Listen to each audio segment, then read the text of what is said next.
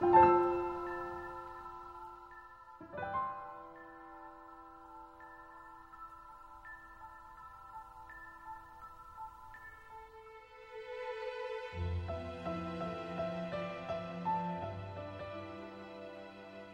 Hello and welcome to the 250, your weekly podcast. Look at the IMDb's top 250 movies of all time. I'm your host, Darren Mooney, and joining me as always is my co-host, Andrew Quinn. How are you, Andrew? I'm very good, Darren. How are you this uh, this evening? Um, konnichiwa.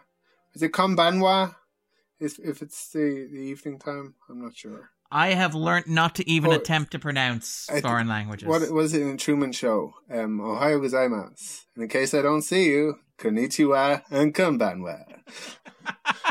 but Um, yes. So I to answer your question, Andrew, I am feeling conflicted. Um, you know, we've reached a point on the 250 where we have covered every Hayao Miyazaki movie on the list. We've covered every Japanese animated movie on the list. You know, anime has been a fantastic voyage, a fantastic journey for everybody involved, but it seems like we possibly come to the end of it. But what an end of it we have. We've reached the final animated movie on the list, the highest ranked animated movie on the list. Miyazaki's sec- probably not making any more movies, right? Well, I mean, he, he has announced his retirement, right? Uh, only for like the fifth time. No, I believe he's actually working on, on several projects simultaneously There at the is. moment because, of course, he is. The, everything from the Hungry Caterpillar through to uh, an autobiographical piece through to an We'll adaptation of it. We, we will be back. Um, and we, but yes, we are we are discussing Hayao Miyazaki's 2002, sorry, 2001 release, Spirited Away, which was up until last month the highest-grossing film of all time at the Japanese box office. It was the second film ever to win the Animated Film Award at the Oscars, uh, and is generally regarded as something of a masterpiece. It was the movie that arguably broke Studio Ghibli into the United States market after testing the waters with earlier releases like My Neighbor Totoro, and obviously, as we discussed last week, uh, Princess Mononoke. This is our summer of 2001 uh, season.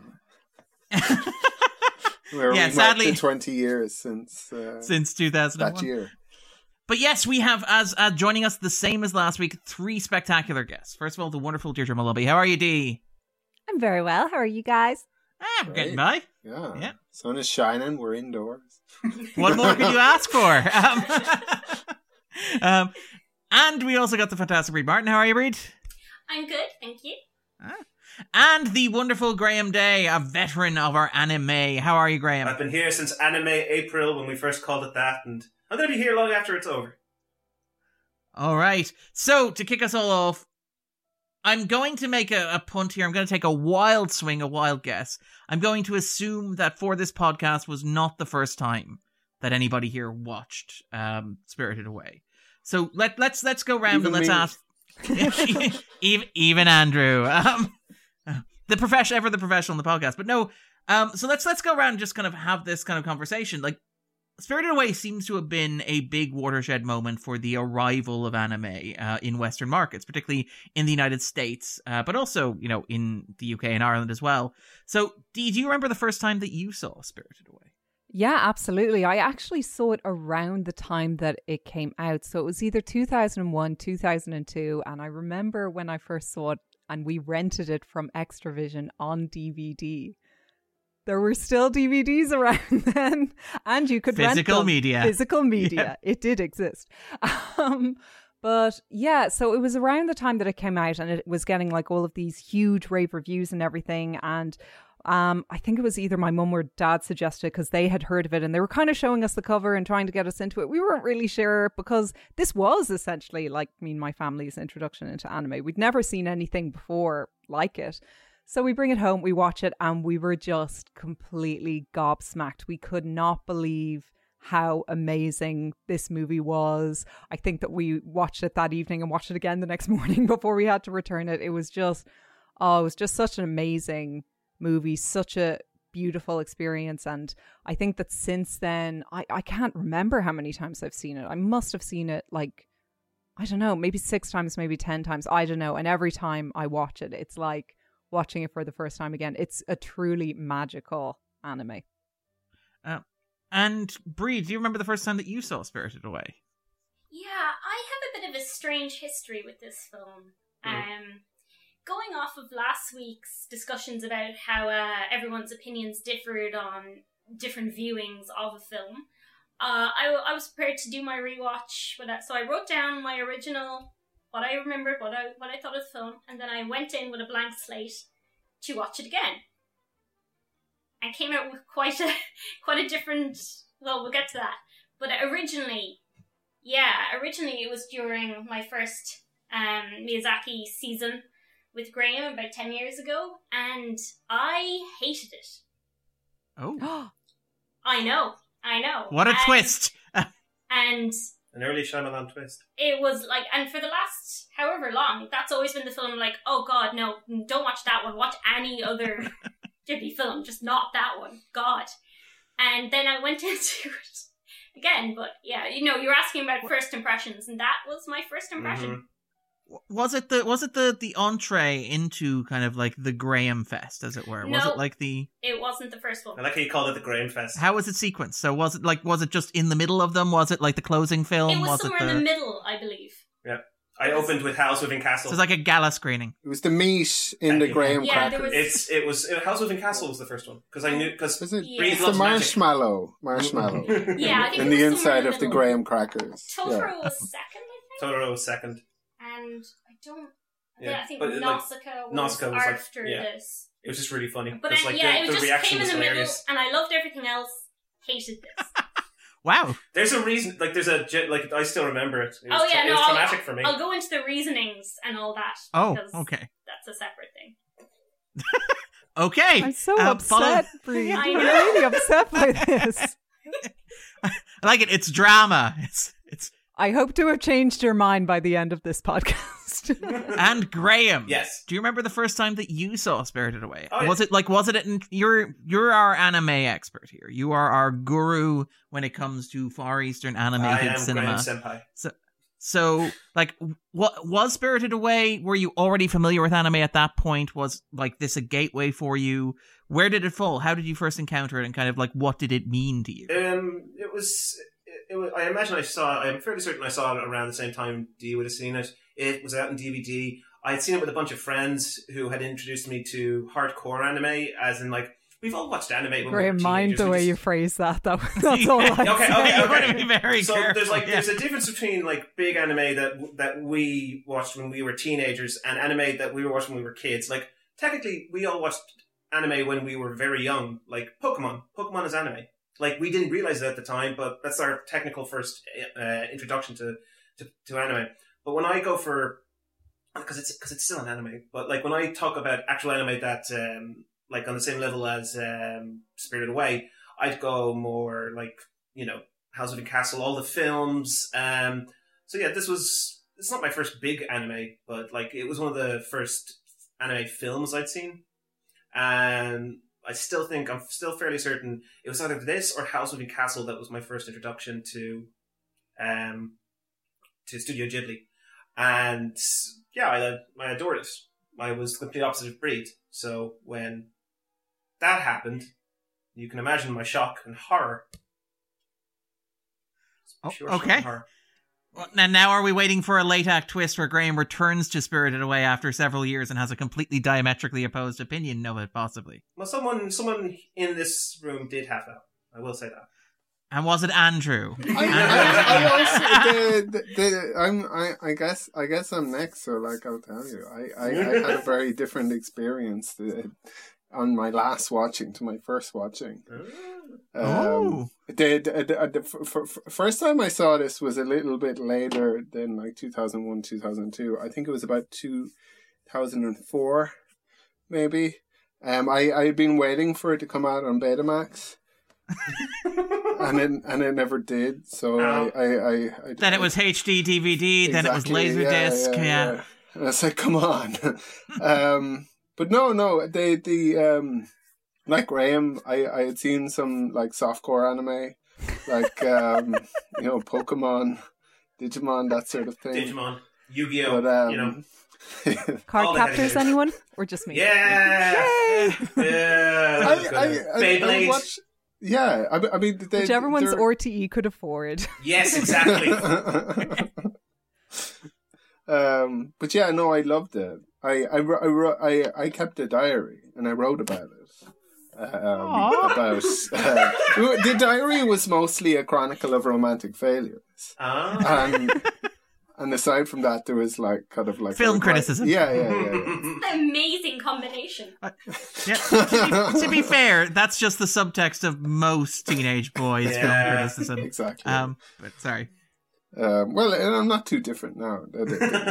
um, Do you still keep a journal? anyway, the yes, but it's in the disguise of a D and D book now. Oh, You know, like me. But um, but yeah, no, it's actually funny you guys should mention uh, like Pokemon, and we- we've come back to that the idea of kind of anime breaking out because like it was like Spirited Away was a big moment of itself, and we'll talk about its production history, we'll talk about its distribution history, very storied uh, way of getting from inside Miyazaki's head to the film that we saw or the film that is now regarded as a classic. But it did arrive at arguably the perfect time uh, in terms of like cult Western culture being ready. We mentioned last week Princess Mononoke was the first film released under the deal that Disney had to distribute films abroad. We mentioned that they approached it by giving it to Miramax, to Harvey Weinstein, and he went to Quentin Tarantino, and Quentin Tarantino went to Neil Gaiman, and that's how that whole thing came about. Um, but basically, the market wasn't ready. It opened. Nobody really went to see it. It was regarded as something of a commercial failure uh, and quirk and oddity, despite the fact that, you know, some critics, as we discussed, including Stephen Hunter from the Washington Post, didn't quite get it. Other critics, like say Roger Ebert, put it on their favorite films of the year. But there was a sense that the environment maybe wasn't right for the, the movie to land and to resonate with mass audiences. In contrast, by the time that Spirited Away arrived in America, uh, roughly five years later, so 2002, um, you had like Pokemon had broken into the market. So you had American kids were watching Japanese animation on a regular basis. Um, a South African company uh, was in the midst of launching a 24 hour anime channel in the United States. God, I wish we had that. Royalties royalties and merchandising from Japanese anime in America alone reached a record 4.35 billion dollars the year that Spirited Away was released. That's more than th- that's more than 3 times Japanese steel exports to the US. That's at the height Which- of Dragon Ball Z was arriving. Uh, we had Pokemon, Digimon, Beyblade, Yu-Gi-Oh. Uh, God, I was watching so much anime when I was a kid. anime Full was Metal going Alchemist Super had come- Saiyan. Hmm? Yeah, they're just kind of putting also, them all yeah, You also had Naruto. You had Bleach. You like there was Yeah, so much anime at this point. Sailor Moon, or was that slightly, Slightly earlier, but you still had reruns in in Europe and in America because obviously they had had time to dub it over. So yeah, this was like the perfect time for all these anime to just flood the West, and so they were looking for something. I remember watching this at the same time as the t- as the show Astro Boy. Even though Astro Boy came out like I, I, I think quite a long time. Yeah, I think in the eighties. Yeah, yeah, yeah. Being Like- like- repackaged, like but being repackaged Racer. for American audiences. Mm. Yeah, it was Yeah. like discover this cool thing from Well, from think- Japanese history. It's I like think it was on DVD. I Yeah, was yeah, watching would been I was watching like a box set of Astro Boy. should, should be around, What? around fairly certain around the time that I saw, uh, and this is weird because this brings back to another t- a throwback to a previous anime. Um, when we when I had seen some of the Ghibli, I then also had seen um, Akira. so. Uh, t- through a various summer in my secondary school, I was just getting just getting thrown anime, and it was just it was wonderful because it was a whole new experience of animation, and I'm a huge anime animation fan, and so this was just just another kind of avenue of animation that I hadn't seen before. Obviously, because I never figured Pokemon was because I was like six or seven when it first came out here. You, yeah. you wanted to be animated. Oh, gotcha. They have so much fun. They've got great hair. they do have yeah. fantastic hair. Um, but it, it, it is worth noting that like Spirited Away, despite becoming this watershed moment for Japanese animation in the West, almost didn't happen, uh, which is quite striking. So what happened is Disney went all in on Princess Mononoke and it exploded in their face. It didn't work out. What ultimately worked out is they figured out that selling the VHS rights in Japan itself was the most profitable part of distributing Mononoke from Disney. Um, so they said, okay, well, we do it Spirited Away. What we might do then is we might just keep the rights. We won't distribute it in cinemas. We won't do a dub. We'll just sell the VHS rights in Japan and Asia. And what happened then is, you know, I mean, it is rather uncomfortable that last week we were like, and then Harvey Weinstein arrived. But yes, this week, Harvey Weinstein is not in the picture. John Lasseter showed up. And John Lasseter Yay. yeah, who was a obviously a big part of kind of Disney animation, had gone on to be a huge part of Pixar, and Pixar were huge money spinners for Disney at that time. You know, this is in the midst of the whole thing with like Toy Story, Toy Story Two, and like the whole like yeah.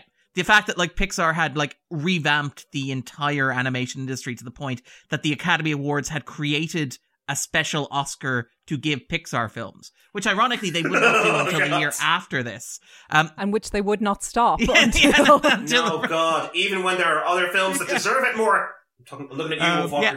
Uh, Do, do you know, by the way, which film? Here's a trivia question for all the film fans in the audience. Do we know which film won the first and best animated picture Oscar? What year? It would be the year before this, so it'd be 2002 for 2001.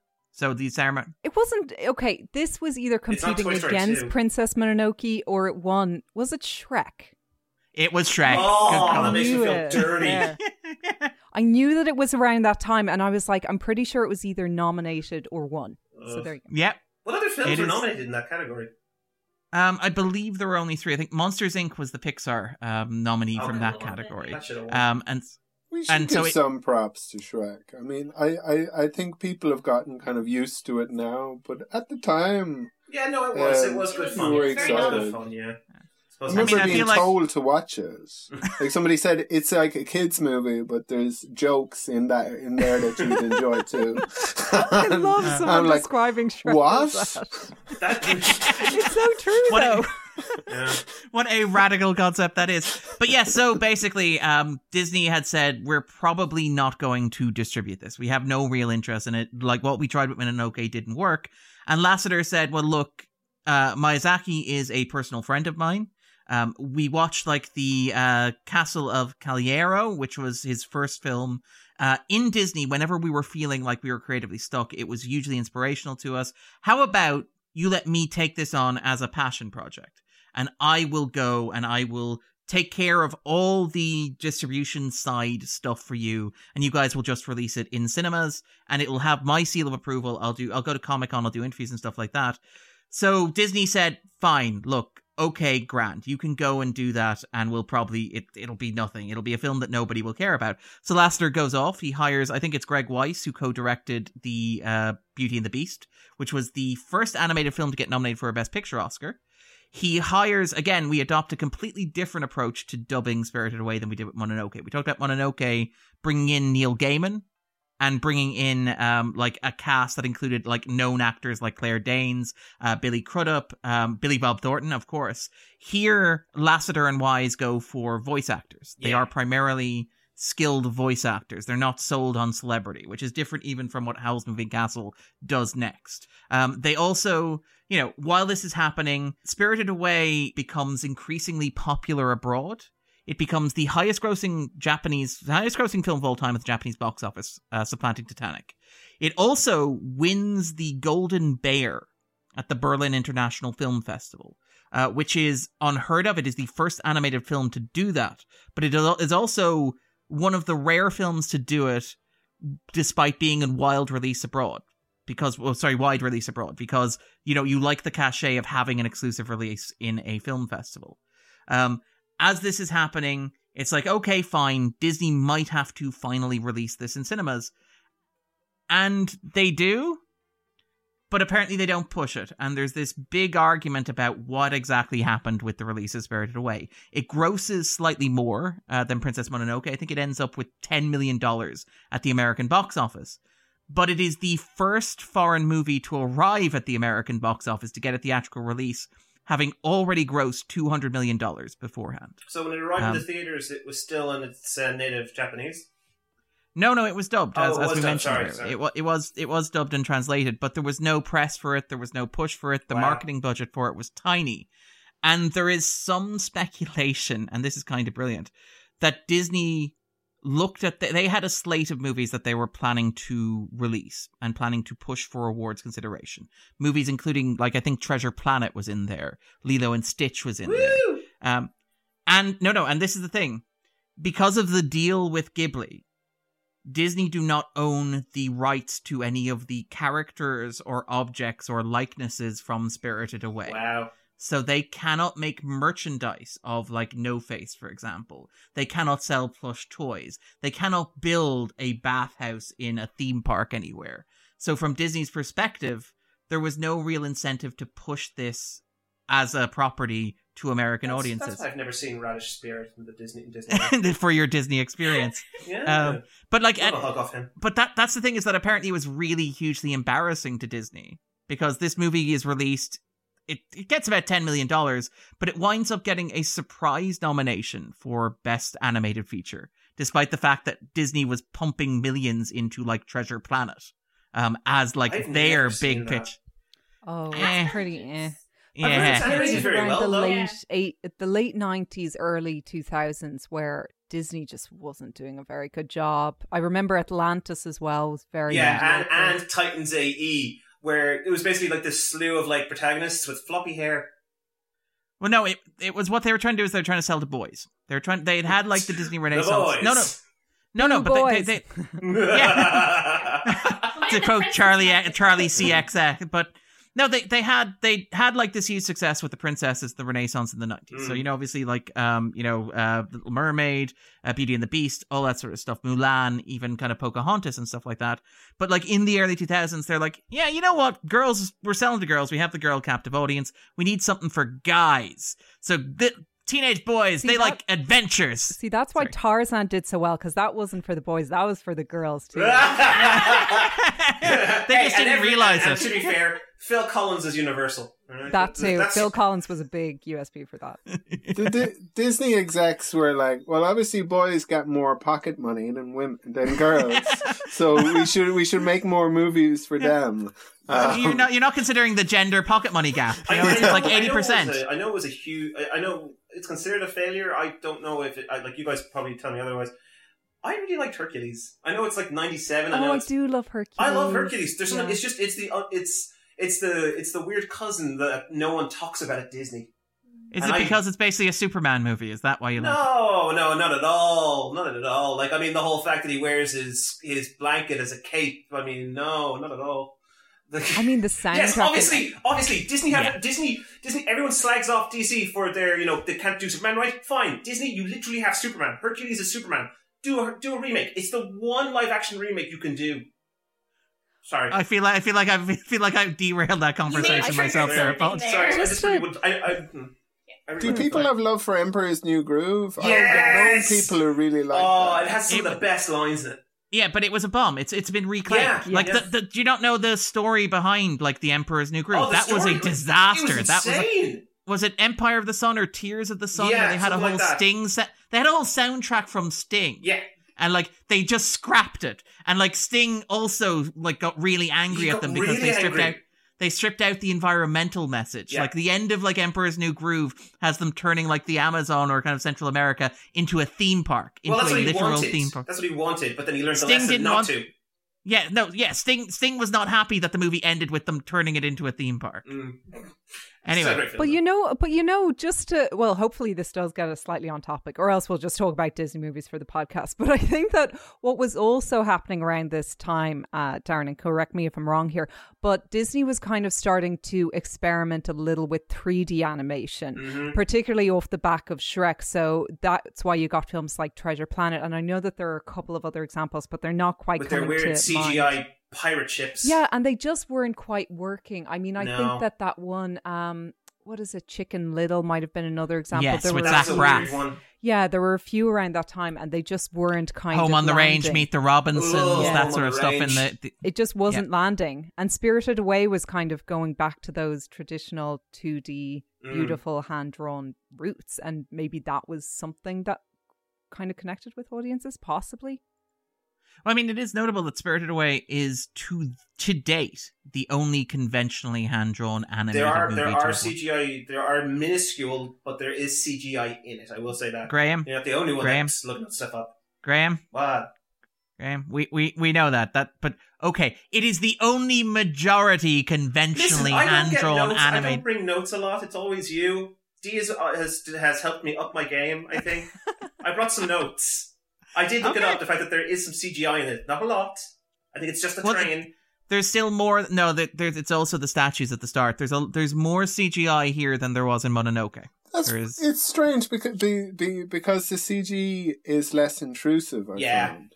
and it, it's it, like like it's less noticeable. I, I felt like the the sorry if if one of you have already said it, but the flowers. No, no, no. Um, they they they, they, they um, I felt like that was CG.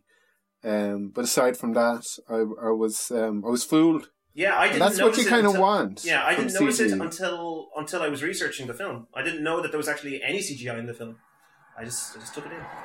you want you wanted to kind of um you, you you don't want to be taken out of the of the like if if it is hand drawn for the most part you don't want the CG bits to be jarring I guess Yeah, and they Yeah. are they are to be fair probably integrated better here than they are in Mononoke. Although I think the fact that they're not integrated into Mononoke is kind of a point that they're doing there. Yeah. But anyway, that was a discussion that we had last week, and we're not going to re-legislate it. All right, then. Before we jump into the Spore Zone, three questions uh, to get us started. Um, so, Bríd, to go first. Do you think that Spirited Away belongs on a list of the 250 greatest movies ever made? You know what, Darren? Before I rewatched this film, I was so pleased because normally when I do these, it's an automatic yes, yes, yes, and I was like, yeah, I'm going to be able to say no this time. But I do have to say yes. Um, it is the highest ranked animated film um, on the list at the moment. It's at number 28. Wow. This is one of the 30 best movies of all time. okay. She has a re- when you, no no. It's a very complicated She has situation that Bríd I has won't. such a complicated relationship with I, this I film. may have had a mini ex- existential crisis I think she did. during the week, but um, we'll discuss that in a. Okay, okay. it's a spoiler. All right. Graham, yes. do you think that. What, what, I feel like I'm always calling on you in class when I, I go know, Graham. You doesn't go, it? yes. It always feels like you're calling me on class and I'm going, yes. Uh, uh, on Um, okay, Graham, do you think that Spirited Away is one of the 250 greatest movies ever made? Um. Yes, yes, I do. Um, I don't know if it's that high because there are other anime films that are in the 250 that I think maybe deserve to be higher. But um, yeah, I I love the film. Uh, it was one of my first uh, Ghibli films, so yes, it'll always have a special place in my heart.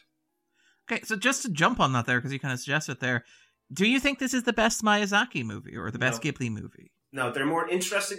No offense to it, but like in my opinion, there are more interesting films with more interesting characters. The only thing that it has that uh, I really adore is it has a dragon in it. That a lot, of, that weirdly, a lot of the Miyazaki films do not have. Uh, there's only like one other Miyazaki film that has a dragon in it, um, and that's Tales of Earthsea, and that's actually considered a very bad Miyazaki film. It's considered a very, very bad Ghibli film. Um, It is also a Miyazaki movie. Good call on that, actually, because Yeah. it's his son. Yeah. Um, it is yeah, a Miyazaki his son's a bit up and down sometimes uh, with the quality of his films. Uh, I, but I just I, I just want to pause and note Mhm. Graham suggesting that Grave of the Fireflies could be improved by ten percent if you stuck a dragon in it. Um, Well, most things can be improved by sticking a dragon in it. to Yeah, fair. yeah, and that's why I marry. That's why I'm marrying her Right. because that's true. It is true. it is it's- it is- I I I, I was like um Graham and I like D and D has Mhm. become something that we talk about now Indeed. and the the second D stands for dragons it does. if, you're, if you're ever uncertain what to do, it's just like wall tears open, dragon comes out, kills everybody. Yeah. End of session. When in doubt. And, that's TPK. all, right. all right, so this, this conversation certainly took a turn. Sorry. But never, I will say this: never, Every- never, every- never, never, ever stick a dragon with Jeremy Irons. No. Speaking Never. of D and D and D, No, you just think of like Forrest Gump, but like with a dragon. Fly, Forrest, fly! Darren, I was appreciating your segue until I was they very went proud back. of my segue, I'm sorry. I'm sorry. I'm sorry. I was re- I was really With dragons, yeah. though. dragons. Okay. Um, I beg your pardon, Darren. no, no So worries. sorry, it's, Dee. it's, the, mo- the moment is gone. But Dee, No, what no, about no, yourself? said. Dee, what about yourself? Do you think that Spirited Away belongs on the list of the 250 greatest movies ever made? And does it have the optimum amount of dragons? Because that's apparently what this podcast is. Um, welcome to Dragon Cast. And dragon appearance for your hot because takes. he he dragons out quite a bit in this movie. I hope that doesn't Mm. that, uh, uh, I hope that doesn't count as a spoiler. But anyway, um, He's on the yes, I absolutely do. Uh, Twenty eight, twenty eight does seem very high to me. I don't know if I would have it that high, but I still think that it's um brilliant. And yeah, for my money, it's I think it's one of the best anime, possibly also animated movies ever. Um, and I will get into that. Ooh. I, I like that we have kind of like everybody else seems to be having a roller coaster. Like that D is very firmly on message. It's like, yes, best movie ever. All right. And Andrew, what about yourself? Do you think that it belongs on the list of the 250 greatest movies ever made?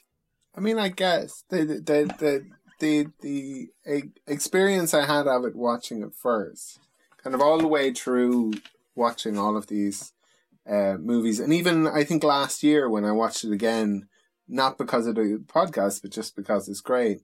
I was like, yeah, this is probably the best Miyazaki movie. I, I, I, I, I, I kind of a different reaction this time, but I'm not gonna, I'm not gonna let that affect whether whether we send this into space um, to to That represent that hasn't been released yet, Andrew. Um, so that you're making a reference to something that we won't be speaking about for another month. But listeners, when you listen to that episode, you'll go, "I know what he's talking about." nice bit Yeah. of foreshadowing there. Yeah, Um, yeah. That, I mean, um, time is a flat surface. Flat circle, circle. circle, A circle. A donut. Yeah. Is it anymore? I don't know. It's a donut hole with a donut hole. Um, don- but uh, and and for myself, then uh, yes, I think that yes, uh, more than any other movie, there's probably an argument for having it on there, particularly in terms of Miyazaki. It is the movie that introduced a lot of Western audiences to his work. It is the was the highest grossing movie of all time at the Japanese box office until last month, uh, when it was replaced by Demon Train, the movie. You got the Is it Demon- title wrong. Mugen Train. Demons is it Demon, Demon Hunter? Slayer Mugen Mugen Train. Train. I got the two N words right, Yes, but anyway, the, yes. yeah, you got Demon Slayer, and then basically co- co- colon Mugen Yep. Train.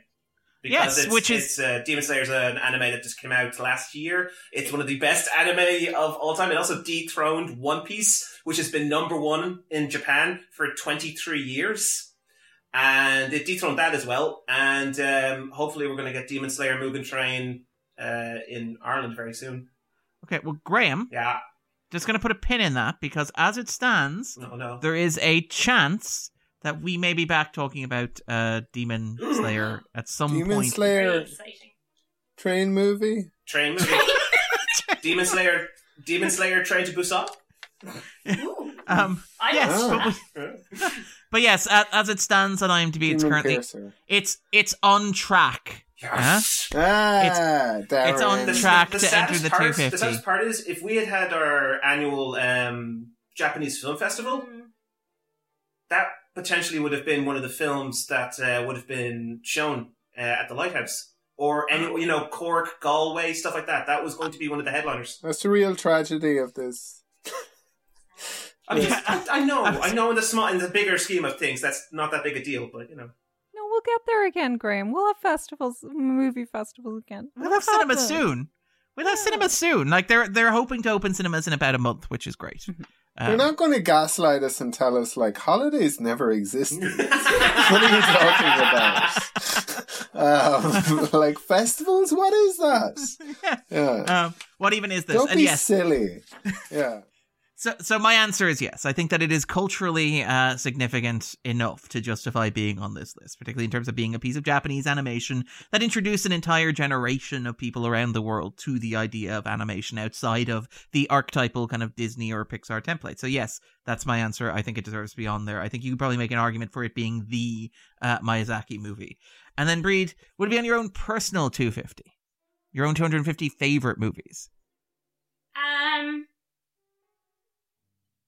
honestly, I.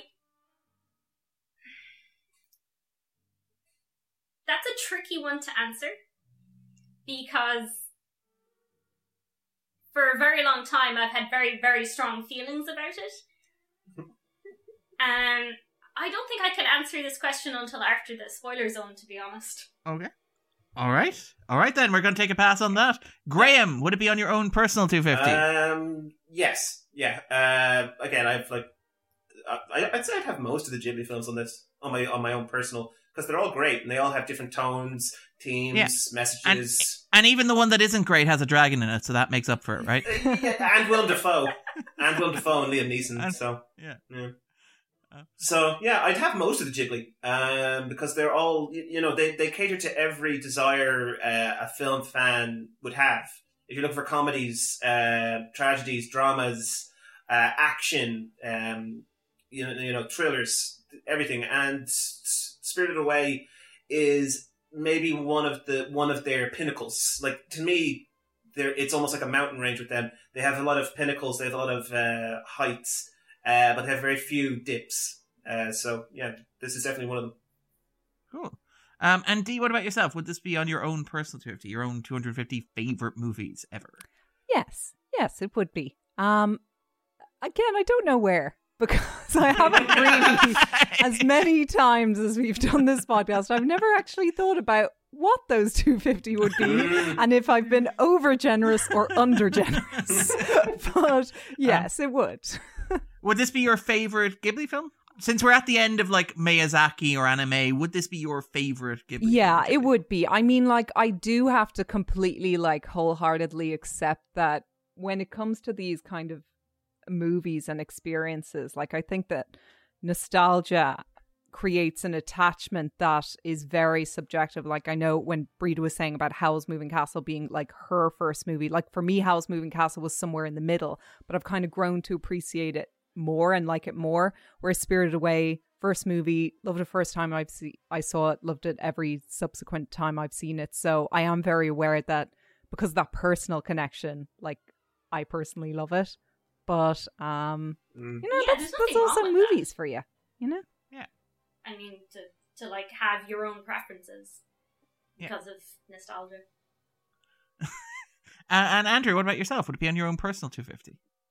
Mm, I don't. I don't. I don't think it would. Well, my last experience of it, um, I was uh, disgusted by this movie. Like it was great, no, but I, I felt like I wanted to be. It was great, but it made. thing. I had to actually. I. I. I. I I'm you not. make it sound like it's fucking, you know, I'm 100 Days of. Sodom. Like, you I make had it. to. I. I did stop the movie and had a shower. I I think I know what Um, scene you're talking about. and- I think it sounds like you watched Human Centipede. yeah the the yeah the i because I, I didn't feel clean because my skin was crawling and What? um I yeah yeah Question. really the, the it's strange because i never had that reaction before i think i'd seen this maybe three times previous like um and- Including, like, last year as well. Like, so it's not even like there was a yeah, large yeah. gap. but this time it was just like um like ext- oh it's it, it's getting me now i want to This like podcast is take going my to have hat so off many and stuff. revelations. Yeah, it's gonna be Yeah. a lot of interesting things in this.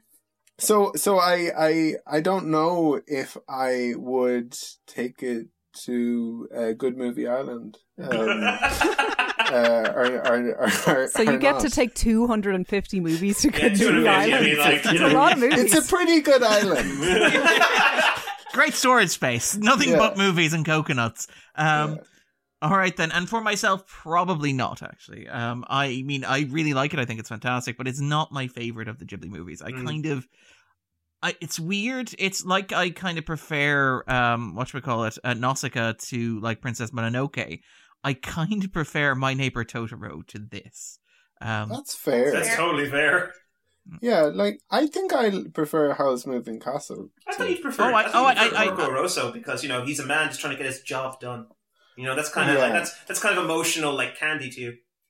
uh, I had a very weird first experience of watching my neighbor Totoro. I might share it another day. I know we're, we're I want to keep us on track, but um, no, no, no. You know what? I'll say No, it no, really quick. I'll say Yeah. really quick because because for you guys yeah, have yeah. talked about dragons. So my, and it's still on topic. Uh, no, my first time seeing my neighbor Totoro, I brought my little sister to it, my youngest sister, um, and she's 15 years younger than me. So at the time, I think what was it? I was an adult, but she was still very much a kid.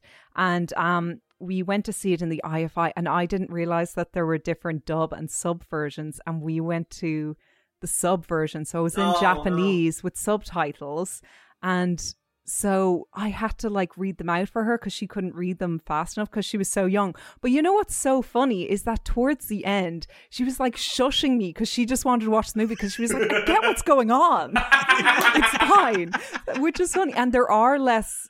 It's funny when you. It's only when you're kind of watching it again through the eyes of a child you realize. But yeah, it's a very visual movie that Mm. actually has very little dialogue in it. Yeah. Yeah, you Um, can track the A friend, a friend of mine's son, he's he's only three, and he just fell in love with Ponyo. He has it on the TV maybe two, three times a day, Oh, and he adores it. He knows he know he might not know what's going on, like you know what they're saying, but he definitely knows what's happening.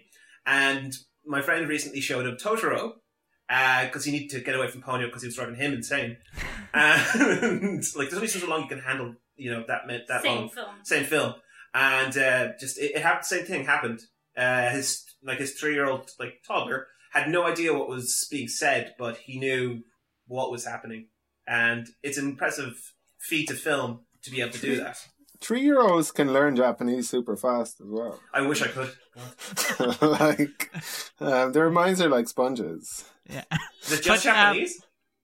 But no, no. Like I, I would also. I think. I think uh, Howl's Moving Castle is probably my favorite uh, Ghibli film, my favorite Miyazaki movie. But it's just that, like, like Nausicaa reminds me a lot of Mononoke, and Totoro reminds me a lot of this. And it's just it's weird that I kind of prefer those two to these two, if that makes sense.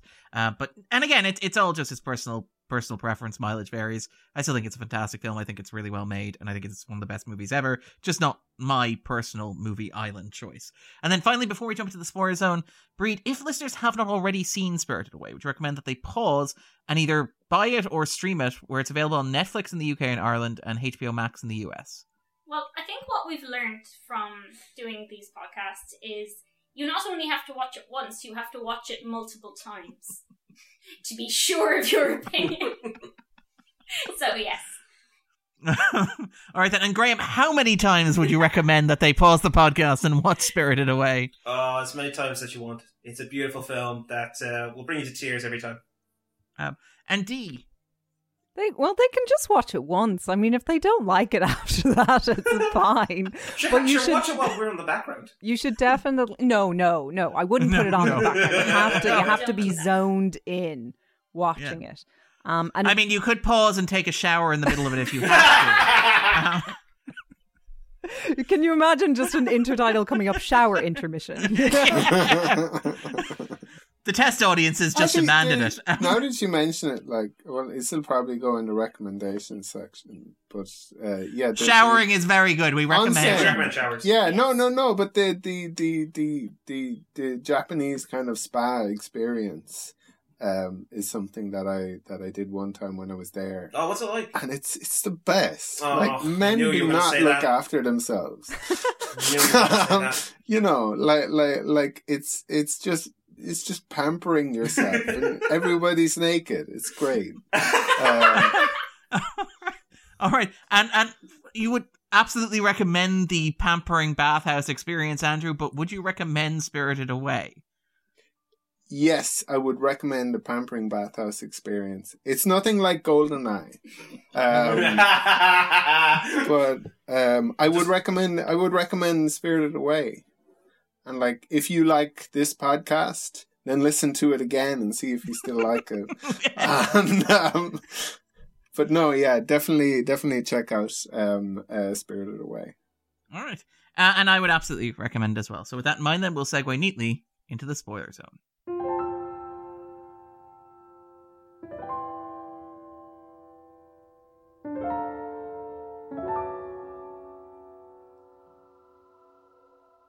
Spoiler zone. So, Bríd, actually, since you kind of set this up, then Okay. what is Spirited Away about for you? Okay, so when I first watched Spirited Away, I was completely expecting to love it.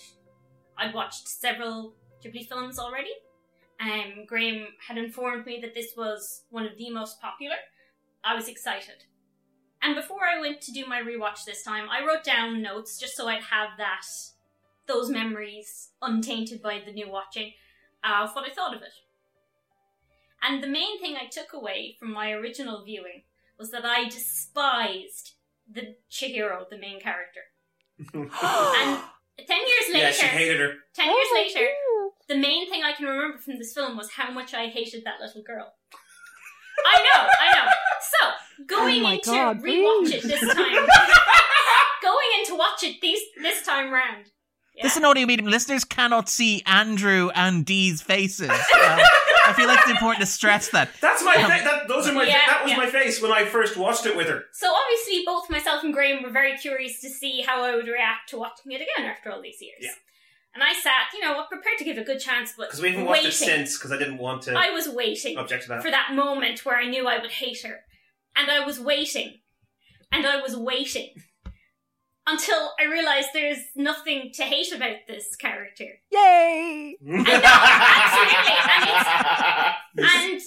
I, as I said, I had a little bit of an existential crisis She did. because I was like, I've hated this for so long. This is a perfectly lovely film. This is delightful.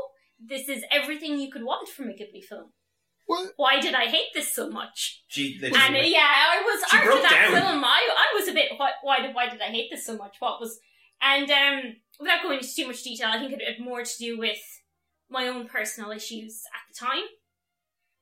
But um watching it now, I was able to kind of be past that and to be able to see the for the absolutely delightful film that it is. it's a fascinating litmus test of Yeah. maybe where you can be as a person.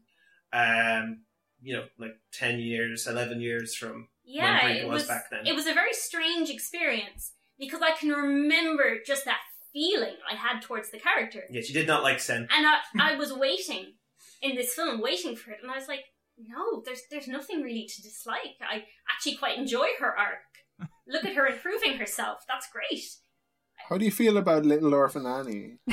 You watch that? Yeah, I have. Um, I fine. Middle middle ground. You don't h- hate her with a passion. No, I strong feelings towards Wonderland was fine until Alice got there um, and ruined everything. Um, Oh, Alice is annoying though, isn't she? Yeah, she is. Yeah. Little bit, yeah, Which one? yeah. Disney classic animated, I'm thinking. Yeah, yeah. She was proper like English, and just like, oh, I didn't really care. Okay. Well, let, let's quickly then talk about Chihiro, the character Chihiro, because obviously the title of the movie in Japanese is Sen to Chihiro uh, no, and I apologize for this, Kamikakushi. Uh, basically, is uh, Sen and Chihiro get spirited away is one of the translations of the title. and We'll probably come back to that uh, in a little bit. But basically, how this idea came about, how this idea came to Miyazaki was, as we mentioned last week, uh, Princess Mononoke was his big magnum opus. This was the movie that he had finally reached a point in his career where he felt he was comfortable making this movie. It was his big thesis statement. It was all of his themes coming home to roost. He was like, yep, I'm done. I'm retired. I have nothing left in me. and of course, for the first time, he decided, no, actually, that's not how things are. He apparently, when he was holidaying uh, with family friends, um, including, I believe it's the daughter of a close friend, Yeah. 10 year old daughter um, of his close friend, Seiji Okuda, um, he noticed that his friend's daughter, his friend's daughter and her friends were kind of palling around and they didn't necessarily have a lot of movies or entertainment that was aimed at them or stories that were told about them or directed to them or for them or from their perspective. And he sat down, and again, I just, I love this mental image. He apparently sat down and he bought a bunch of like magazines and manga aimed at these 10 year old girls and read it and was like, these are all boring romance stories. There's no actual story here that will hold anybody's interest.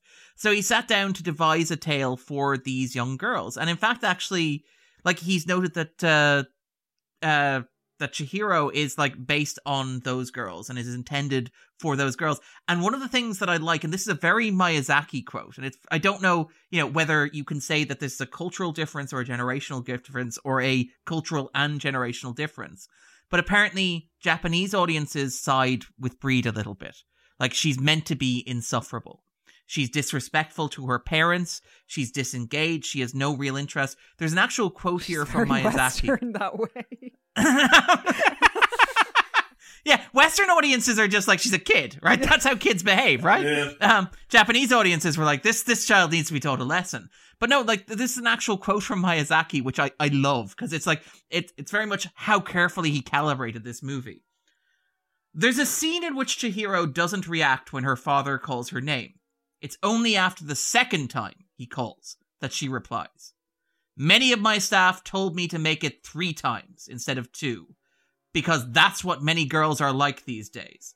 They don't immediately react to the call of their parents.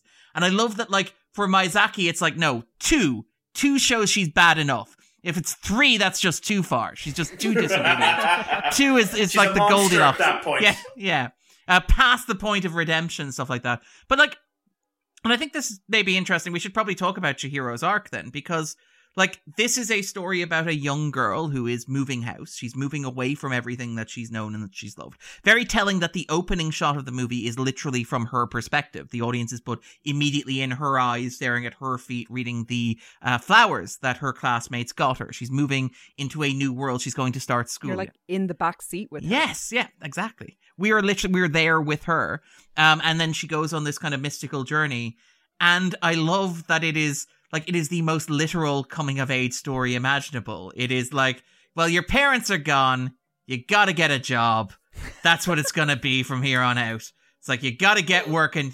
Isn't the movie about employment? Yes, Yeah. yes, it is. So like, like it's like Haku as well. He has this like task, and there's a whole thing about like you know the, the these these little these little dust creatures Uh, Soot sprites, yeah, the- have the- jobs, and you can't just come in and take a job from a person. and then it's like because otherwise you destroy their purpose for being. Like exactly go up there and see if you can get a job. That is Yeah. your your your kind of goal in um, life. in- yeah, yeah, and and yeah, the, the, there's it's it's interesting as well because um, when they um, associate their kind of purpose with with their job, they start to lose their name or Mm, their yeah. their their kind of like uh, outside work identity. So Yeah. it's like it's like, it's like the way pe- pe- it's it's not like who are you? It's like what do you do? Yeah, what is your function? Um, yeah, yeah, that, but but- because that, that's kind of the way things are. It's like ant parties. It's um what do you, you do? know- What's what's your job? Yeah. exactly. Tell me yeah, about where yeah. you work. Um, And I, I, I have the joy of telling um, people about uh, about what I do for a living, uh, which which, um, which very which- exciting. Yeah, yeah, yeah. They say, "Okay, shut up." Well, no, no, no, like, like I mean, and again, a lot of this is kind of hidden in the Japanese translation, the Japanese kind of lines and dialogue and stuff like that. But even like things like the title's name, like the character's name. So, like Yubaba's name is a combination of bath and old woman because she is an old woman who operates baths. Uh, Kamaji, the Spider-Man who lives in the basement, his name is a combination of boiler and old man. Mm. And like notably, like at one point she loses her name. It goes from being Chihiro to being Sen. Chihiro means child who asks, as it means asker of a thousand questions, roughly. The Mm. hiro part of the name is to ask or to inquire or to question. Um, and Sen, on the other hand, is just a thousand. It is a thousand in Japanese. So she literally, not only does she erase her name and replace it with a number, which has various ominous connotations, uh, but also it goes from being the child who asks a thousand questions to just being a child with a, a person with a numerical value attached. It's all very kind of pointed in that way. It's all, and like, one of the things I actually really like is the way the movie's structured so that it, it, it very much takes you from the ground floor of this like bathhouse operation. Like it happens repeatedly through the movie where characters are taken into a world and they basically walk through the production line backwards. So like when um Chihiro is kind of fleeing the attendants, they run through the kind of pig house, they then run into a slaughterhouse where the fish are arranged, and then they run out front into where the food is prepared. So you literally get to see the three stages of food preparation. Livestock, killing, and service. Sure, and sh- sorry. Um, when they see when they're getting up, um, her first morning, you see them all going in. They've even got their own staircases and all that, so they're not seen by guests who might be By the there. customers, yeah. so that they arrive out of like almost a magical nowhere, but really they're just Well, what- hidden. when she arrives in the bathhouse, she comes in near the bottom Mm. where the water is being heated. She's literally in the bowels of the thing and then is carried up to the top. Again very literal process in terms of like again it's it's working starting your way at the bottom and working your way to the top. Again, when she's going down to visit uh, Kamaji, she has to go down the stairs. The, Uh, the thing about numbers as well is very kind of uh, the um like the, the the fact that they just call her uh, like the word um for Thousand. a, a, a thousand kind of hints at it, but it's not so on the nose because like like you know if if most people who get a job somewhere they get an employee number and it's all about kind of numbers like if if you're waiting tables it's like oh there's table eight and then if you if you're if you're in a if if if you're in a hotel there's all of the numbers of the of of, of the doors every everything becomes uh, it's like you're you're not dealing with people you're dealing with numbers Well, I If you mean, know like I mean. Kamaji doesn't deal with customers; he deals with these little cards that he gets down that tells him what water Yeah. to send up to the room and stuff like that. Um, and like again, and this is kind of interesting because one of the, one of the things to talk about with Spirited Away is like the Japaneseness of it versus the uh, like how foreign audiences perceive it. the But whole the- idea of like kind of hundred percent employment. I don't know how it is these days, but like to to um, traditionally in, in, in, in Japan, certainly at the time of this movie, um, everyone is uh, kind of expected to have a job. To the, to the, to the point that you have people doing things that don't need to be done, like that that that that most streets seemingly so I so so so I've heard I didn't kind of investigate it when I was over there will have a um like in a busy area there'll be there'll be a police um uh, person like in, in on on most streets kind of just standing there in a in a in a little um, um apologies to the listeners there's a lot of tractor traffic Out Oh, in yeah, I had an ambulance and like a thing drive by, so fire engine of sorts. So We're perfectly fine. thank, uh, all up to Darren now to edit those out. Thank you. Now I have to leave them in because you've referenced it through dialogue. But um, no, but to, to, to- Continuity, D. oh, sorry. yeah, but no, but no. To, to- to bring it back though, like I like. I do think, and it's kind of like there's an actual. They actually reference it in dialogue early on, where they go to where they, they kind of like literally drive off the beaten path and they cross over into the spirit world. And there's probably stuff to talk about there in terms of like the the idea of liminal spaces and crossing over and boundaries and stuff. But they arrive at this abandoned theme park, and like her father very specifically positions it in the historical context of the lost decade which is like during the 90s you know like during the 80s and 90s when the japanese economy was booming which is again a recurring 250 trope tied into another recurring true 50 trope which i'm going to leave to andrew like But, like- RoboCop three like, like Robo. yeah. But this idea of, yes, of like Japan as an emerging economic powerhouse in the 80s and a rival to the United States. And then what happens in the 90s when it all kind of implodes, you end up with the lost decade. And you have them literally at the start of this movie wandering through the wreckage of that or the remains of that. This weird kind of like, and again, it's very much like a, the- it's beautifully animated, but it's a theme park because you can see like the fronts of the houses are literally like a theme park, are constructed like facades, uh, hiding something behind them. But like you have this throughout this kind of obsession with money and capitalism and like how much stuff costs. So things like the fact they're driving an Audi, she's wearing Adidas, her father's boasting about four like four wheel drive and you know, don't worry, daddy's here with cash and credit cards so he can pay for absolutely everything. And you do have like even things like it's been noted that the character of Yubaba is very much a westernized character um, in terms of like the film because obviously it, the attendants are all dressed in traditional Japanese clothing. Like there are several characters here drawn from Japanese mythology, but Yubaba uh, basically is more westernized. So like it has carpets, it has doors. Um, the way in which she dresses and presents herself is explicitly kind of westernized, and so there's like a reading of the film where this is about the influence of capitalism and particularly like Western, like American and European capitalism on Japanese culture. And I mean, arguably, you have that with like No Face when he shows up and he just has all of this gold that he can generate that will make everybody around him do whatever he wants and debase themselves. What's it? Your heart's so big, there's so much of it to kiss. At one point, they sing during the kind of like, you know, the English language dub version of it. But the idea that like No Face becomes this consuming monstrous force that they just try to satisfy and ends up almost destroying the bathhouse as a result. But they're Like, kind of of, the- consuming yeah. forces that surround him as well. So Yes. there's that kind of double doubleness, you Mm, know.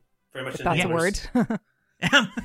Yeah, no, but but it is. Like I think I think that, and I think that's kind of interesting. Like a reading of it in a specific like Japanese cultural context is because, and again, it's it's it's weird because like we talked about the absurdity of Princess Mononoke last week being like the Miyazaki movie coming to the West.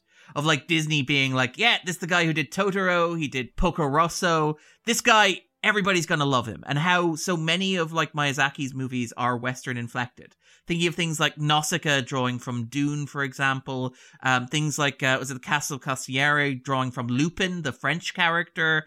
Um, things like you know, for example, Laputa Castle in the Sky being influenced by like Welsh mining towns and stuff like that. And you know, then Princess Mononoke is the one that they go, "Yep, American audiences are going to love this," and it's the one that's like, "Oh, by the way, here's." A, like a bunch of context about Japanese history, culture, philosophy, and religion all woven into one. And I think Spirited Away is interesting because, like, while you have all of that specific Japanese context happening in it, it's a very Western movie. And I think Dee spoke to this last week. I think Dee, when we were talking about this, you said actually it was very lucky that Spirited Away followed Mononoke in a sense because it does feel that perhaps I'm speaking for myself here, but does Spirited Away feel more accessible to Western audiences? Does it feel like when I was watching it, to me, it felt like outside of those specific references and contexts, it felt like something Western audiences could get a bit easier than Mononoke. Is that fair to say? Yeah, definitely. It feels like the kind of movie that Disney would bring out. You know what I mean? Aside from the fact that it is set in Japan with Japanese characters and stuff like that, there is just something very Disney about it and something I kind of really honed in on on my most recent watching of it last week and I think that this is probably something that you know connects with a lot of audiences is the child protagonist. I just think that Miyazaki gets it so right when it comes to his child protagonists, and it's because he has so much respect for them. Like when you watch so many Hollywood movies, the kids are comic relief. Don't kids say the darndest things? Or often we see them used as vehicles for change in the adult protagonists. So think of something like, you know, Despicable Me or that recent Palmer Monsters movie. Inc. Even Monsters Inc. even exactly. Um, but like Miyazaki really emphasizes those qualities that make children really special. And Chihiro, and this is why I was appalled that predated Chihiro, but I'm glad she's changed her mind. Um, but I mean, Chihiro just she keeps charming absolutely everyone she meets because she's just this sweet, well mannered, and good intentioned person. And another thing that really struck me as I was watching this film, again, because like the child is independent of the adults, it's her that senses the danger that they don't. Yeah. And it's her that has like the important value system of, you know, not being greedy and rejecting money Yeah. and stuff. Because we've already seen from the parents that they are greedy because they eat the food and that they do care about like money and status and all of this stuff. And she's the one we see, you know, through her relationship with No Face and the fact that she rejects all the money and everything that he offers her. Like she has that value system and that humility within her. It's not something that she's inherited. And I think that there's something really kind of beautiful about that.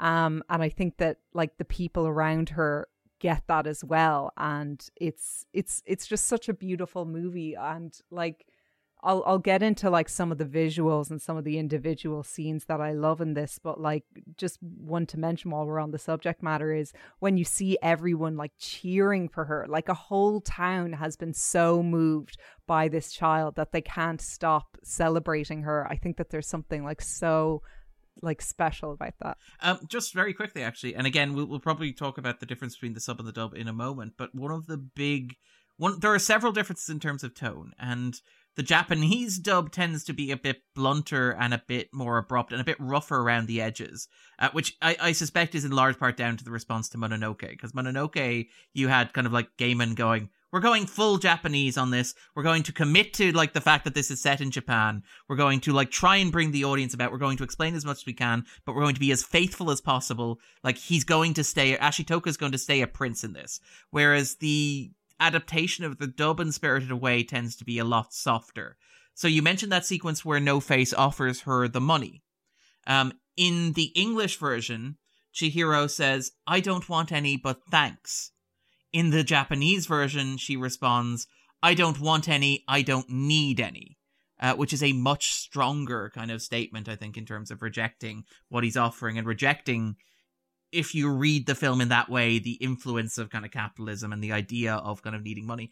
But I think actually to, to bring it back to, to Chihiro, and again, maybe this is the kind of more universal theme of it, but the idea of growing up and like life without your parents, and the idea, like, one of the core themes of the movie is she loses her parents she they wander off together her parents get turned into pigs and then she ends up having scene. a terrifying scene um and all the more terrifying because it it counts on you being lured in by that sweet sweet ghibli food weaponizes I was we- thinking of that. It's so good looking.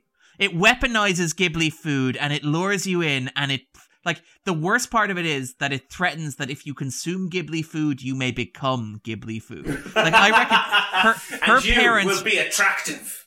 But her parents will look like really juicy Ghibli hams. Like, let's be honest. If they did serve up her parents, you'd be like, I kind of, I feel bad, Yeah, but I, I mean, probably, like, I, they deserve this. but I'd probably think that ham looks lovely, though. I mean, it's sad that Chihiro lost her But parents, is it, but not, is, that it, ham. is, it not, is it not a cycle? Is it not like the, the snake eating its tail? Is that once you eat them, you then turn into the delicious succulent ham yourself? And then Well, that's how Ghibli comes food you? sustains I think itself. that is the bargain. Mm. Yeah. That's Yeah. the bargain. If um, but there's no such bargain with Okja. You can you can eat Okja Oh, and not become Okja, such Okja. an upsetting movie. Oh, it almost love- made me vegetarian. This, po- this podcast is going to be, it's just going to like ruin just the, I- it's like, I, I, I love that, like, turn on. Andrew wanting to eat Okja is like a recurring 250 trope at this point. You It's like, can, you can taste times. Okja, and without killing Okja, it just hurts a bit. Oh, Um, Andrew. Oh no! all right. All right, but- Um, you did, And- um, It didn't help that he looks like an adorable hippo. yeah, he did look like an adorable. But but, but can can can we say uh, like this movie that we just watched, Spirited Away, is um. I feel I feel like it was horrific in every sense. All right, yeah, because we did the, Um, we did we did the flip with Bríd. I want to hear the flip with Andrew. All It was really creepy, and there was like identity loss in it, and body Identity horror, theft. uh, estrangement, kind of gore. Is, is stuff are kind of uncanny, but like my There's lots of stuff coming just into and going out of bodies. Oh yeah, oh the- yeah, like when No Face that- eats people, it gets actually very Ugh. creepy. It's like I felt like um uh, I wanted to check for zits, Oh, like Oh my like gosh. the, you know That's watching this. That's so weird you say that, Andrew, because I found that, you know, the long extended sequence where they clean that spirit and there's all the mud and, and she's crawling up and she's getting so disgusting. I was watching that and I was like, this is like those popping blackhead videos. Yes. That's exactly what came into my head. So I have I have notes. uh, the cleaning of the stink spirit was actually inspired by real events. It was inspired. Yeah, there's By a Darren. There's Darren. stink There's. Darren. There's Darren uh, getting the nod. A river me- close to where uh, Miyazaki Darren has doesn't have to yeah. bring this up anymore. Darren is river- crossing this up. Yeah. uh, a river close to where Miyazaki lived in the countryside. Uh, when they cleaned the river, he got to see the bottom of it, and it was truly putrid. And it was the same kind of feeling. And you want to include that. There's actually a ton of a ton of scenes in this film were inspired by things he'd seen. Uh, like uh, when she's trying to get the the uh, creature out of Haku's mouth. Um, he was inspired by watching a vet take uh, something out of a dog's jaw Oh, yeah, because they locked down. yeah, because they locked down, Yeah. and it's the architecture was inspired by actual locations. The abandoned theme park is the town of Jiufen in Taiwan. Uh, the bathhouse is actually based off a bathhouse that he went to when he was a child.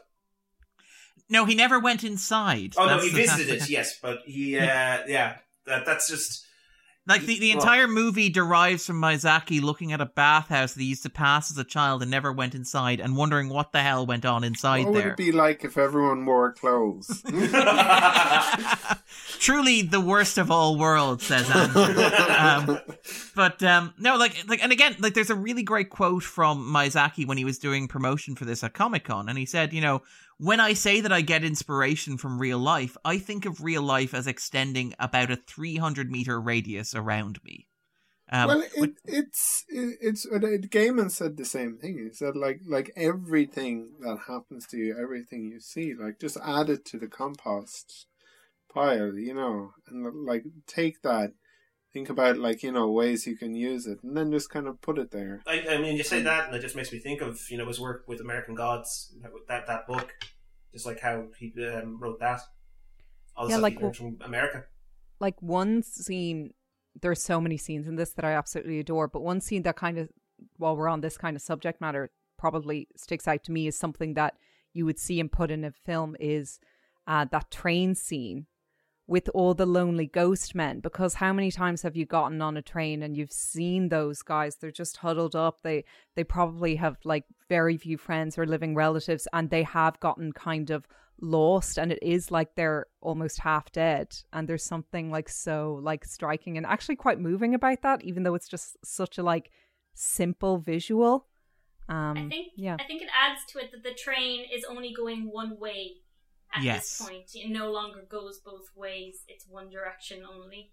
And it just Well, it's life. It's Yeah. life. Like it, you ride it, and you, you get, you know, you look out the window and you see maybe a house, a future. You see, like, there's the wonderful haunting shot of the silhouette of the girl just staring back at her as the train pulls out, and you don't get any context for it. It's when they pull out of the station.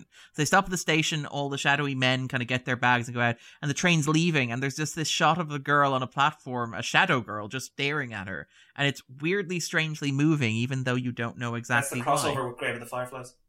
But but but it is like it, it is its life. It's the idea that like you're on a track, you're heading to a destination, you pass people every day, and you don't necessarily know who they are, what they're doing, and they're ghosts to you, and you're ghosts to them. It's all like it's very very affecting Ships filmmaking. night. Uh, ships in the night. But to, to bring it back to, to what Graham said there, the actual the the bike, the bike that they pull out of the Mm, stink yeah, the bike. Is taken directly from Miyazaki's Yeah. memory of cleaning that river. It's not just like the imagery, it's not just the sense, it's the actual. No, there was a really horrible bike in there. kind all of- mangled and everything. It's uh, it's just like to have that to have that talent to still you know that that talent and then to put it into something so magical is um, It is a very visceral scene. yeah, it's so You feel it. I You like as smell well it. that they have a bike, but they also have an old Jeep. So it's like the number of years and the Yeah. accumulation and the layers of filth. Yeah. It's like, oh, Yeah, it's also God. This Fishing line, yeah fishing line. Like pulling, like uh, yeah. Oh, Oh my god! I Like wish I wish this was a visual something. medium because Ah. your face, Yeah, no, no. It's Andrew. it's like if you have something stuck in. Yeah, if you have something stuck in something you're pulling out, it's like you know that's gooey. Like it Oh, shouldn't be gooey, okay, but okay, it is. Now I get why Andrew said I'm that. kind Okay, of- actually, I'm wondering what it would have been like if we did, um, uh, uh, was we used to do, um, a group watch of the film before this. How it would have been watching Andrew watch this? I think it would have been very interesting. lot of me scratching myself. Just go for a shower in Darren's house, you know. Yeah. Uh, we had to pause the podcast while Andrew had a shower. But no, but like, and, and to bring, you remember your name. You haven't seen it. oh, Your name? no, no, but Oh, watching sorry, it yeah. with that, yes, yes, yes, Sorry, I re- this- yes. tell me Um, No, very Anyway, different film. very different film. Very different film. and anyway, but like to, to bring it back to what Dee was saying there about the train ride, because this is about a journey to adulthood. It's about like a journey going one direction. It's like you are changed by this process because, you know, she's separated from her parents. She has to survive. And this is probably, okay, this is probably the place to talk about the big differences between the sub and the dub because, you know, we mentioned Ooh. some. Oh, go ahead. Oh, uh, sorry. I, I'll I'll let you finish, Aaron. But I actually, when I watched it this time round, out of curiosity, so I watched it dubbed, but with subtitles, and the subtitles referred to the Japanese, and there were some noteworthy differences that I had to take note of. So you say yours, and then I'll say mine because I found some gas ones in there. Yeah, yeah, no, like it, it, it's and it, like at a very high level, you can see why these changes were made. These changes were very much made because Mononoke was like, "I'm going to be as faithful to Japanese culture as I can be," and nobody turned out to see them. And Disney were like, "Okay, that approach doesn't work. Cancel through there. Let's see if we can. Can you give us a clear cut villain? Can you give us a stronger arc?" Can you make sure the characters' motivations are continually stated at every possible opportunity? So, big differences between the Japanese, um, like the Japanese version and the English dub. The English dub makes reference to Chihiro's parents much, much, much more frequently. Whenever characters are conversing in the English dub, it's always like, well, if you want to get your parents back, you're going to need to do this. Uh, whereas in the Japanese, it tends to be, you need to do this if you want to survive, if you want to get back home, and I guess if you ever want to see your parents again, that's kind of like Well, I mean, they're third- spirits. They don't give a crap about humans. yeah, it's it's it's really a tertiary Yeah. thing. I mean, it's if you're a child and you're not hungry, you need your parents. Uh, sorry, sorry. But, Jap- But- but, some of the lines from the Japanese versus the you know dub parents are different as well. One that I found hilarious was from the very end because these are the last lines. yes, Is if I may, um, so in the Japanese version, the mom and dad are saying, "We're off, Chihiro. Hurry up, Chihiro." And there isn't that last little exchange of her saying, "You know, I think I can handle it." Whereas in the um, dub version, they're saying, You're not scared, Chihiro. Don't worry, Chihiro. Everything's going to be fine. It's going to be scary to have a new home and a new school. And then she says, I think I can handle it. So you have like this emotionally loaded versus, come on, we're leaving. Get out. you know, which is the Japanese I, to one. fair, I do which like is the just, dub. I, I actually think I prefer the dub the way that because it, it it is like Darren and, and D saying it uh, D and D if you will. Haha, brought it back. The other D&D. uh, not Dungeons and Dragons. Darren yeah, and D apparently. Um, it's very much that you know you're saying that she is growing up. The film is about growing up. It's also you could see it that um, it's almost like she goes to summer camp. That's you know she's having all these experiences that you know not around her parents, and she's growing up and she's meeting new people, and she's having kind of experiences that um, definitely her parents wouldn't want her involved with. You know, because if anyone ever went to summer camp, they always like you always had um, kind of adventures that you know maybe your parents would not let you Yeah. have. You- everyone Um, goes to yeah. summer camp and finds a dead body. Yeah. I mean, like I, I definitely had a river river boyfriend, uh, like Haku, uh, during my summer camps. Well, no, no, that is part of the coming of age, though. Like Haku Yeah. is is like stereotypically like you're you're a ten year old girl. There's this boy. He seems kind of sweet, but then He's he's, really aggr- no, he- yeah, but then he seems kind of sweet, but he's really aggressive towards you, and you can't figure out if there are two of him or not. Yeah, that And felt like there was two of him when I was when I was younger watching. I was like, is there another one around here? No, no, that's just how teenage boys behave. It's it's like No, that's, That's- how cool teenage boys ha- behave. Graham. I That's think not how I behaved. that's a separate conversation Aw. to have um, about masculinity and about like Yes. gender stereotypes Yes. and stuff like that. Um, but no, but like, and to bring it back to what Dee said there about the closing lines, because I think this is a fundamental difference between the Japanese and the English uh, version of the movie. The title "Spirited Away," right? Um, it is, and again, this is the thing that we mentioned, like this being a movie that is accessible to Western audiences. Like we in Western culture, you have the idea of like fair folk and spirit realm and being kind of you know sneaking away and being abducted by fairies. You know, in Ireland, you have like the concept of the changeling, for example, uh, and various other things like that. But like, and and even like watching Spirited Away, you know, Alice in Wonderland is a big example as well. That's like a great example of it of a child just wandering and falling into a mysterious world and then coming back. Um, Chronicles of Narnia, for example, disappearing into a wardrobe and finding a mysterious world and coming back and all this sort of stuff. Um, but generally speaking, and even like in Spirited Away, there are moments where like it feels almost peculiarly tailored to the you know british or european or kind of american experience where like there's this strange focus on eating food from the spirit realm and the idea that if you eat food from the spirit realm you'll be able to stay there possibly have to stay there forever yeah, which is trapped. You might be trapped there, which is again how Western kind of culture approaches that as well. But the difference is, um, and again, like there's a broader difference between Spirited Away is kind of ambiguous as to whether or not this is real or not, in that it, it pointedly avoids uh it was all a dream mysterious ending because they come back to the car and the car is like overgrown. and she, implying- has the, she still has the sparkly bobbin. Yeah, that's yeah. how you know. Yeah. I still want to know what that sparkly bobbin does. It It- looks it- very flimsy to hold all that hair. I mean, I don't buy it. That's I think it gave her. I think. I think it helped her a- figure out which one was her parents. Maybe She's a teenage girl now. That's that's what it is. It's a sparkly bubble. She's just like scaling up. She's she's making her own fashion choices. she's properly bling. But like the the difference is so like the Japanese have this concept of spirited away, and it, it is. And I apologize for any Japanese or ja- uh, Japanophile listeners out there. Uh, kami kashui, which is to spend time in the spirit world. And the idea is that if you're in a bad place in your life or if you have a negative attitude, you'll be swept away by the spirits to learn a lesson and reform your ways. And this is this is the big difference between Japan and uh, the Western conception of it, and it's a big difference in the dub and the sub. In Japanese culture, you return to the normal world, but you have no memories of your journey. It is just up to you to decide whether or not you change from that point forward. So you you know you've changed, but you don't remember exactly what happened. You don't remember the journey that you had. You were just taken away, it happened, and then you're different. And if you read the subtitles of the Japanese version of that, there's a lot of conversation about how just because you can't remember a thing doesn't mean that it's forgotten. So, and like, there's the big moment where she's talking to Yubaba's sister about this, and she's, you know, she's like, "Oh yeah, well, you, you know, you yeah. feel, yeah, you feel like you know him. Well, that that that means you do know him. But like in the English dub, it's very careful and very insistent to say, "Oh, it just means you haven't remembered yet." It means that you will remember, but you haven't remembered yet. You will get it back.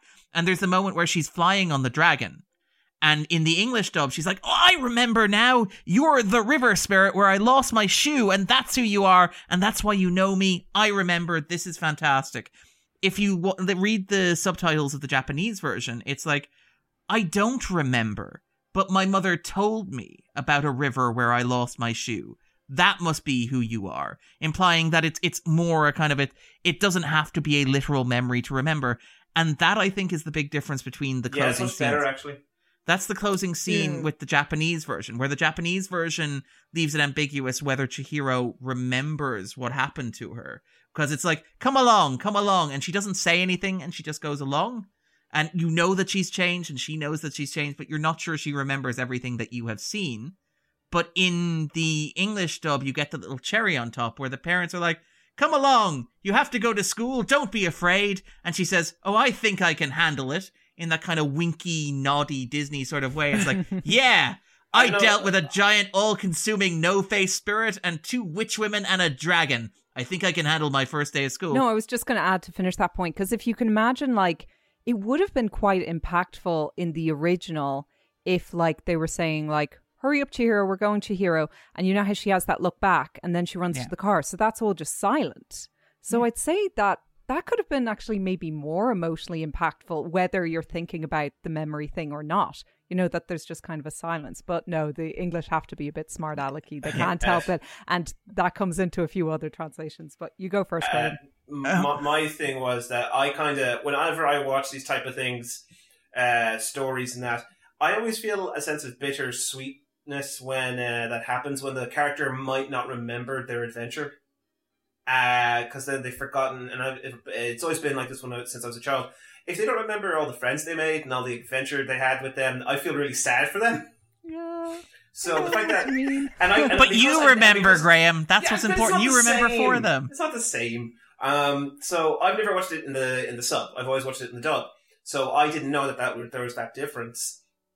So I I kind of prefer the whole she's like I wouldn't say it's snarky or it's a wink. It's more like she understands. I I do. I've grown. I've become that. Um, as opposed to yeah, because as Dee and Dar- uh, Darna uh, said it, um, I maybe I'm not quite savvy enough to handle a little less. I need a little bit more to give you that emotional punch because it is. I did well up when she said that. Oh, That's you know. That's just. I just like that kind of story. If, so, if someone forgets someone, if some, you know, the kind of stories like even your name, you're not quite at the end. And like as you say, we're in the spoiler spoiler zone, so we're in spoiler for everything. At the end of your name, they don't remember each other, but then they turn to each other. If that scene didn't happen, I'd freak out. oh, same. I, I, I would have been wrecked out. after your name. Yeah, Like- I would have been wrecked if they just walked down the stairs and they looked at each other and just went. But then I went, yeah. Uh, the fact that they said, "Do I know you?" is just uh, th- that's kind of like a weird kind of. I have to have that piece, which is why Inception is a bit of an issue with me sometimes. Sometimes.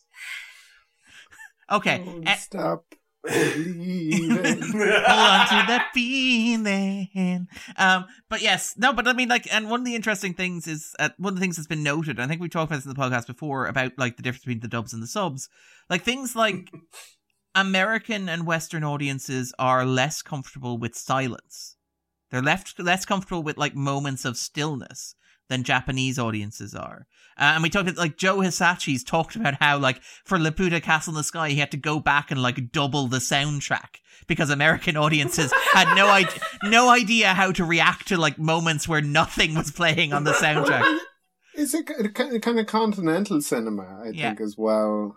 Um, that it does it does doesn't have the same kind of reliance on um, scores and- like music to to To tell like, you how to even- feel. Exactly, like like like with with um with Fritz Lang when he did in M, like they they they be, be, because they were kind of starting out with um movies with sound. Um, there there there were points where they just made like a creative decision to like let's have no sound in in this bit because it it'll make the introduction of sound when when like a siren arrives uh, more dramatic. Um, so yeah, they, they, it's it's it's kind of um, it's the American thing. It's it's that kind of. Um, were we talking about um, the fella who did the uh, music for um, a lot of the Avengers movies and Alan Silvestri with Mac and yeah, Me. yeah, exactly. What, But a, what a film to talk Me, about! What a film to talk about Alan Silvestri's contributions to American cinema. Mac and Me. But Um, they- they- they- I like that film. I talked to Niall about that recently. so did we. Um, On the subject of translations, can I read out a few that I noted Yeah. that were either interesting or just good crack? Um, so one I noted was when um the parents are like stuffing their faces. Chihiro says we're going to get in trouble in the English version, but in the Japanese, it's they're going to be mad at us. So again, it's Chihiro just having that intuition and picking up on this other presence that her parents just don't get. They're either too selfish or already like magicked up to not get. Um, the scene where Zeniba come in, comes in and wreaks havoc. So that's when she turns the baby into the mouse and the heads into the baby and all of that. Um, in in the Japanese, she says, "Oh dear, it seems I've been careless." Whereas in the English, she says, "Ow, paper cut," because the English have to go for their pun. Oh God, yeah. Um, also, the baby calls her Baba as opposed to Mama in Japanese, which Mm. traditionally means granny. So I don't know why they've made her the mom in the English version, where she, when she's clearly to like she's clearly an old lady. Why can't she just be the well, I granny? think it's just the fact that Um, Yubaba is her name, so I guess they didn't. But like, she's a granny. Why? Why isn't it granny instead of mom? Don't shame her just because she's old and has a baby. That's that's such a Western thing to say. partic- particularly the way that like her sister says, "I want you to call me grandma" as well in the English Yeah. dub, which, which is very weird if you're not paralleling the two of them. Yeah. Um, and what I just wanted to note in terms of the dub very quickly, um, even outside of dialogue, um, the English lang- the English language track is full of more ambient noise, so things like wind blowing, leaves rustling, and stuff like that. Because again, Western audiences very uncomfortable with silence in movies. Sorry, Andrew, cut you off there. No, no, no. I, I, I was I was going to say um, that I actually listened to the sub this time, and I think it was just I started watching the dub, and the, but apologies to any of our American listeners, but some sometimes because because because American media is so dominant, you just get kind of tired of always listening to American voices, especially when watching kind of a Japanese movie. So I think I went for that yeah. the podcast that I had listened to that morning had had a very particular type of American accent. That that that. Sorry. you were born in Ireland, moved to Ghana. yeah, but he's hanging around with a lot of Americans right now. I mean, most of the difference I noticed between the dubs and subs were really spelling it out for the Western audience because Yeah. Was it our podcast by any speaking chance, Andrew? are stupid. So Was it for our example, podcast by any chance, um, Andrew? Because we when have a very Baba particular guide. notices that the baby is gone and she's like having a back and forth with Sen. Yeah. Sen at the Picked no, up an not accent. Sen, um, Haku. Haku. At that point, she sets up. Okay, but I have one final test for Sen. There is no mention of this in the Japanese one Oh, wow, because she just shows up and does the test. And Oh. like it's fine. But Western audiences, we need that setup, otherwise it doesn't make sense. Well, there's us. also the fact that um, when they do that uh, with the mouth flapping, uh, they have to make sure that there's something there because obviously she's still talking. So they have to make sure that there's something there. They because do that. they They, do, can't they do match that. it. They do that against a black screen, against a screen where she's not talking. It's like overlaid uh, reaction. really? shot yeah, it's over the because- forest or something. Yeah, yeah, like Oh, it's it's over the establishing shot. It's an additional line of dialogue. Um, what I would note actually, because you Yubaba, no, because this is actually an interesting difference between the dub and and the sub is the treatment of Yubaba, and it's exactly what Dee said there. In the sub, Yubaba is she's an antagonistic force. Like she's absolutely an antagonistic force Yeah, but your she's- but she's le- yeah she's your boss but she's less evil like if you read the subtitles or watch the subtitles yubaba's much more driven by like rules and regulations and oaths that she's taken. Like when she imposes that final test on um on chihiro like in the subtitles like the baby's like you can't do this. I i'll promise i'll cry if if you don't send her home and like in the in the english version she's like oh i have to do it but in the Japanese, in the subtitles, it's very much no, no. This is the deal. These are the rules. I am following the process that has been put in place I mean, she says basically the same thing, but they haven't established that there's an oath thing here that she has to follow. yeah, Otherwise, you know, the rules will be all up No, in but- the air, but so she- it she's- doesn't stand as much. but she's much more of an antagonistic force. Watching the English language version, you feel like she's doing it because she's being spiteful. Like Yeah. that that Mm. line of dialogue that Dee mentioned, where like Haku is about to fly off, it's like, oh yes, but when she gets back, I reserve the right to administer one final test. and your little dog too. yeah, that's pretty. That's exactly what it is. In, in, in it's a it's a it's definitely like a, a huge Miyazaki trope. It's like it, it a lot of his uh, Ghibli movies are in part for kids who find their granny scary. um, who did you know because it it always kind of turns out that they're actually quite nice. Yeah, you yeah. know that that that um um like in Laputa or in House- um, Howl's Moving Castle is Houseman like the, is the Castle, prime exactly. example. It's all it's it's the same kind of um uh you know kind of arc for Yeah, it. It- It's lovely. kind of like ah she wants to kiss me. and the we- the weird creepy giant baby that's like if you don't play with me I'll break your arm. yeah, what Um, the hell? That freaked me out the first time I was just like, Very holy crap, this violent. baby is terrifying. yeah. Very, um, but like I like I do think that's a, an interesting difference between like the English version and the um, sorry the English version and the Japanese version is that like the Japanese version's like no she's not a monster she's not the wicked witch of the west. She's just this rampant capitalist who's bought into this system and is doing what she needs to do to preserve her economic interests. Whereas like there's a real sense here with the American version that it's like nope we need a villain. Yubaba looks like a villain. She's gonna be the villain that is the deal. And and incidentally, in terms of coming of age, it's quite nice that like the final twist is that she realizes her parents were never there at all. Like she like that's the big thing. She comes of age. It's like, which one of these is your parents? It's like, actually, my parents aren't here at all because I'm such a grown up. Um Aw. yeah, it's like proper grown up. It's lovely. I Um think I wonder that it, it reminds me that there were two characters that spent a decent amount of the movie in um the Tar Slimers. Um, there was Slimer, right? The, the, No no the- face. the- no face. yeah, yeah. The the um. frog man, the frog, and then the I- I frog wonder, man. Like, did they get to be friends In there. Like, in, inside? But you Well, see, he's like, if this were a Pixar movie, there would be an animated short release kind of tying Yeah, into this that would just be about those two during point. inside. Oh, No absolutely. It was really creepy when when No Face ate the frog and then he had his voice. That was that was really unnerving the first time you see that because he's because he's he's scaling the walls. Yeah. Oh no, he Frog takes. was so good, by the way. Yeah. Well, he takes he mm-hmm. takes on the attributes of the things that he's a consumer. Again, it's Yeah. it's that fear of consumption. You become you are what you eat. You have like the people. no, no, but like the the parents And eat. it's all on credit. It's not real money. That's it exactly. That's it exactly. Like it's just gold. It's all gold. Um, and like the fact I love this. But it disappears like when the, the, the stink gets to it. when when the chips are down. Like, and by the way, I love that moment where like Haku's like, "Oh, she took something that you love and you didn't even realize." And Yubaba's first response is to look at the gold because Yeah. of course it is. Um, but like, oh, by the way, and quick shout out. Um, I think Graham will appreciate this in particular, but because this was from the Disney and Pixar crowd, because Lasseter kind of godfathered it into being, you'll notice that in the voice cast there is Yes. John Ratzenberger. The John Ratzenberger is like their manager. He's the main manager fella. yeah. Uh, it's always always fun to see him, hear him. it would be quite difficult to see him in this.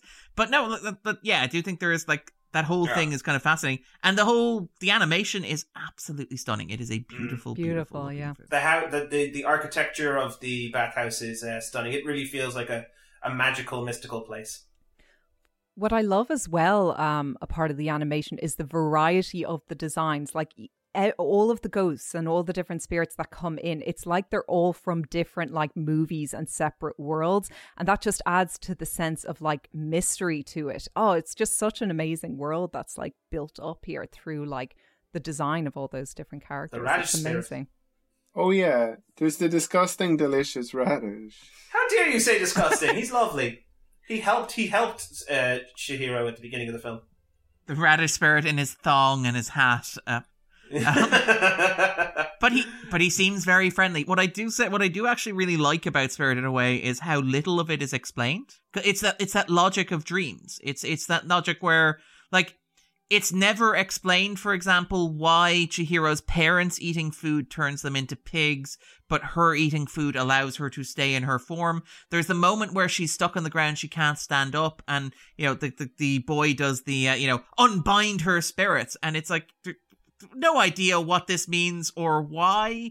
Um, and you like Well, repeatedly, yeah, it's you have like Sorry. the idea of Yubaba, and she's like, I never should have taken that crazy oath to give a job to anyone who came here and asked for it. And there's all this stuff that kind of happens throughout that doesn't make oh, any. is that why? Yeah, she yeah, she, Oh. yeah, yeah, yeah, The yeah. dub. She, yeah, she took.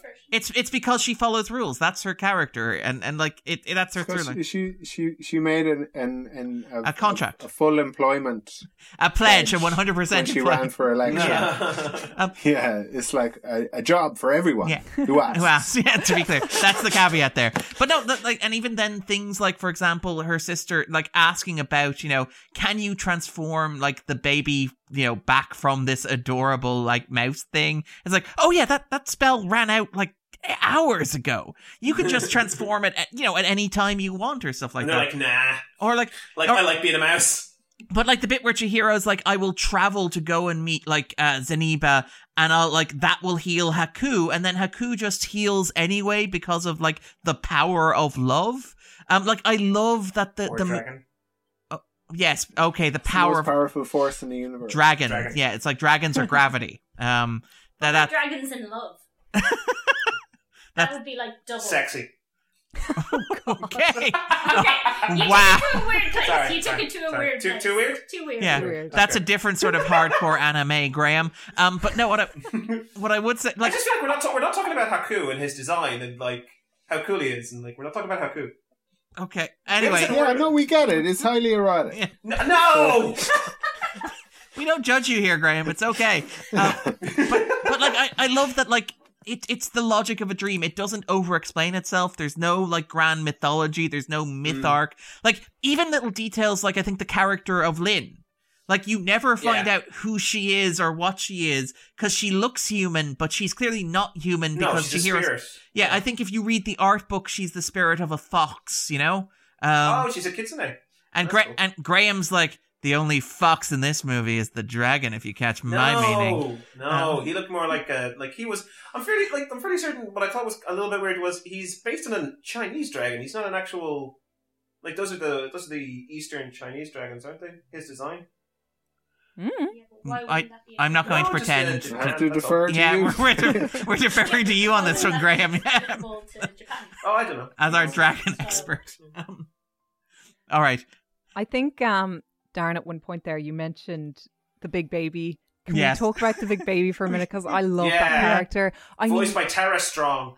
oh, she's a, she's amazing. Again, such great voice actors. But yeah. um, Did you meet her at uh, Dublin Comic Con? No. Yeah, she's I've made great. it to very few Dublin Comic Cons. I know, and she's voiced so many characters I love over Yeah. the years. Someday, someday. Raven.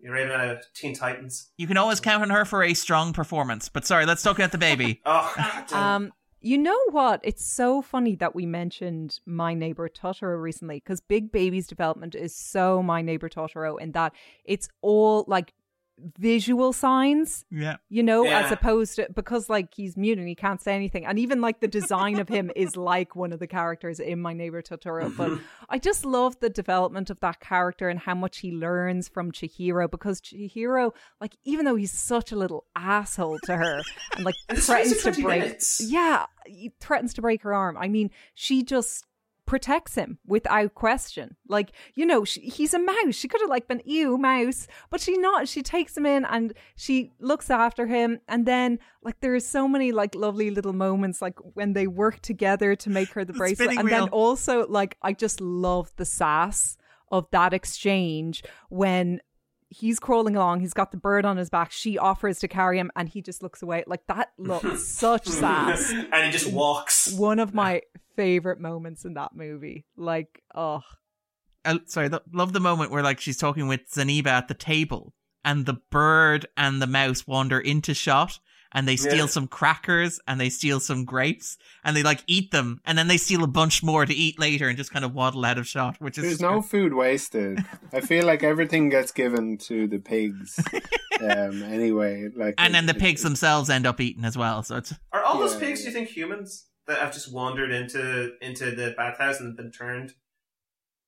ooh, another question that is unanswered. like I mean, like you know, like you saw how the you saw how the parents were turned, and they turned into pigs. So you have to assume that But there aren't the a bunch. pigs- Of, there aren't a bunch of like cars parked in the middle of nowhere, Graham. It's not like they pull up to the abandoned like theme park and there's a mm, bunch of But cars. it is an abandoned theme park.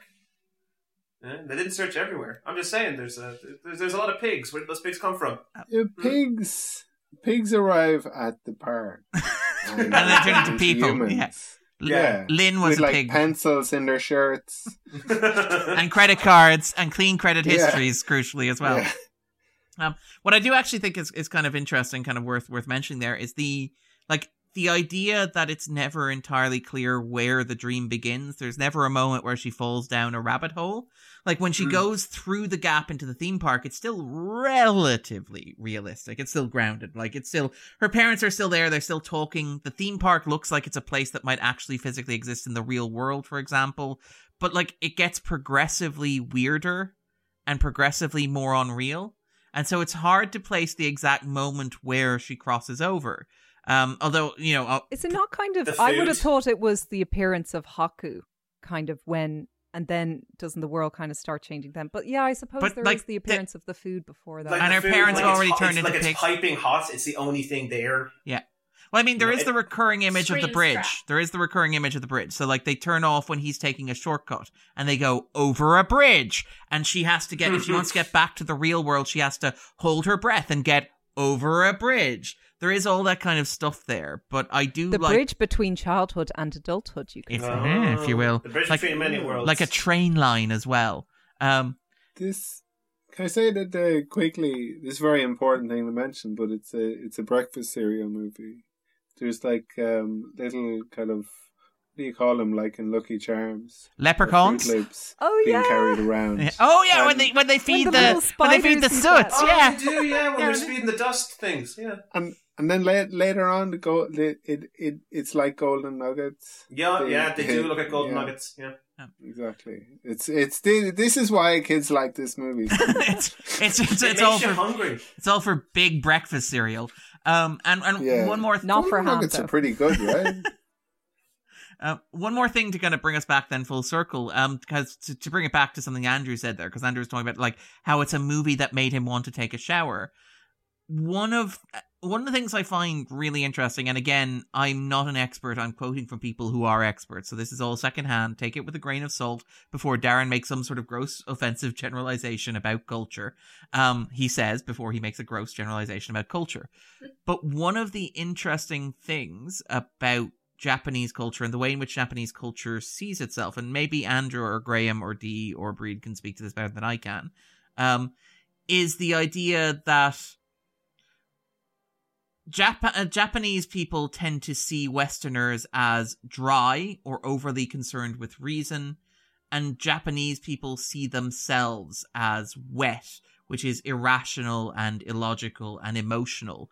Um, in contrast to rational Westerners, which is interesting because when you think about how Westerners see Japanese culture, Westerners tend to see Japanese culture as like rigid, with kind of boundaries and class systems and caste, polite, honorable, based on kind of dignity and respect and, and kind of like being seen as being rational. But apparently, Japanese culture sees itself as wet. Um, and this is from uh, Jared Taylor, who wrote Shadows of the Rising Sun, a study of Japan. They think of Westerners who leave jobs, drop customers, change wives, or switch political parties as disconcertingly dry.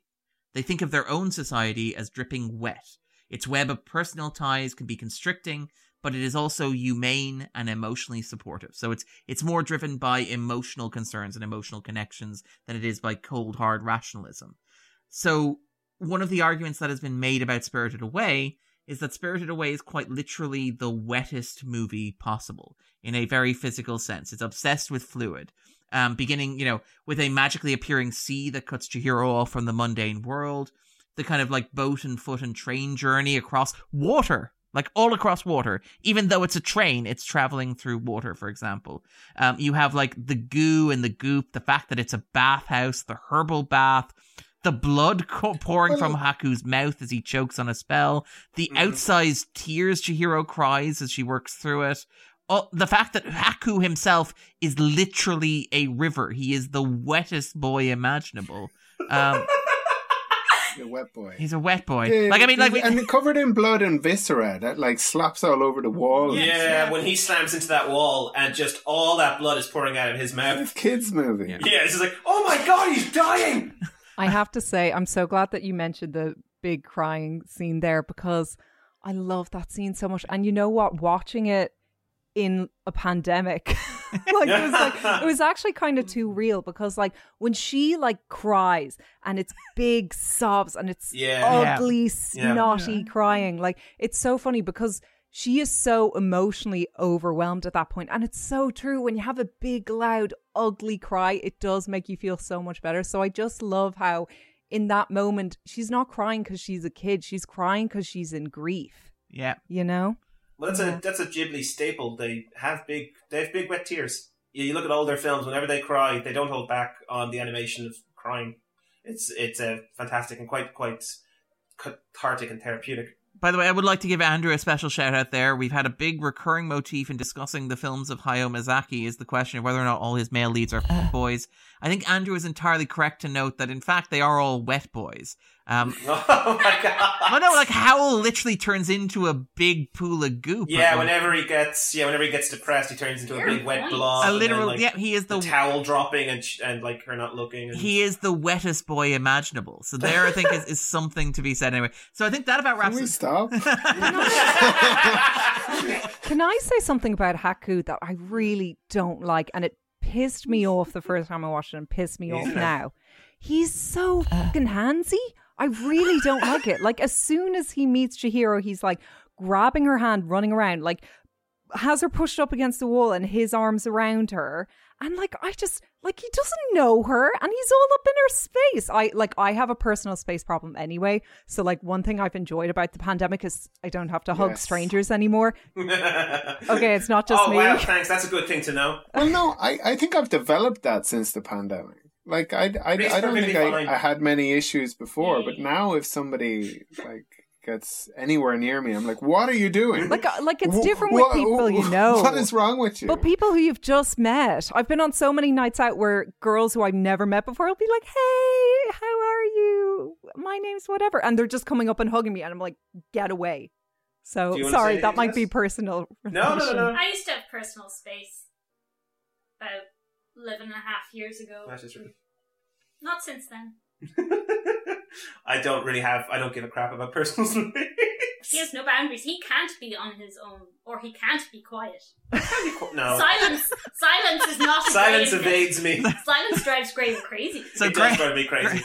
Graham is very much the American dub of Spirited Away. It seems. Um, No, don't say that. Yes.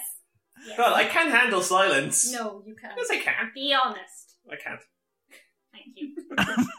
But um, sorry, I, I I did like, by the way, that Graham was first to jump in there to defend Haku as a dragon. It's like, sure, he may not respect personal space, but But on the other hand, he is a dragon. well, I think the whole point of the whole personal space thing between him and and Chihiro is he technically does know her. Like he saved her life. Is that not a thing? Well, I wouldn't. I Oh, wouldn't want a wet very boy grabbing my hand. No, I know, but I'm not saying no. I'm not saying the personal space thing is a good thing. But would that be that there's a there's a kind of subconscious familiarity? Would that be it? It's a funny, it's a funny thing though No? for for for a film, but they, like you know what what kind of choice do you make on that because because because it is subjective. Like like like a a, a, a, a lot of people will, will will find that level of touch reassuring or something. yeah, some people do. You know that where yeah, where it's like what Like, do I'm you not condoning do it. if you're trying to kind of um, Comfort or reassure. Yeah, yeah, get or to people to, like this character or or get you to feel yeah. And I mean, I do also get that they're kids, and kids are much more kind of hands on with one another anyway, you know. But like, oh, I didn't like it. Oh, I think from his point of view, it was literally just she's gonna die, grab her, get her there. Yeah, I now think she's that's kind safe, done. Yeah. Job but then, done. Well but done, then there's that bit where she's backed up against the wall, and I don't know, he's Yeah, trying to be is- Hercules or something. Sorry, I sh- oh, now you have to. leave. Sorry, Darren, I've been so good.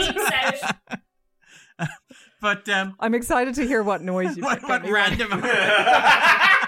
There are so many good ones. It'll Uh, be a dragon call. No, no, no, no, no, no, no, no, no, no, no. It'll be the no face noise he makes. Remember the noise no no, no face makes when he's walking around? Yeah, feeling all. And no Face's skinny legs, by the way, which is something that I Oh, noticed. God. Like the weirdest thing about No Face isn't that like he's a faceless blob without a face. It's that he's you know he has skinny legs and arms. Like every once terrifying. every and once in a while teeth. he'll like like move his kind of like form like it's a skirt and have to step on stuff and they're just so thin and kind of gangly and it's just like would you mind oozing if you oozed it would somehow be less unsettling You, you'd be more you'd be more palatable if you could just ooze a little bit. well, it's like Slimer has these big red lips too. Does he? I think he's all green. No, he's all green. It's the his mouth. he has a tongue his is all yeah, yeah. He has a red tongue. That's Yeah. what it is. Yeah. Right. Okay, but I love I love that this is where we ended up on our spirited away conversation. Is there anything else anybody else wants to talk about? Anything that we haven't discussed already? Anything jumping out at people from their notes or from opinions or kind of things that they have to say about the movie? The green disembodied head trio. I mean, there's not much I'll say about it. But They're great. I love how they open great. the doors. Um, and like, oh, this is weird. This is going to sound very culturally insensitive, and I probably shouldn't say it. But one of the things I found interesting is how much of this reminded me of like Mario games.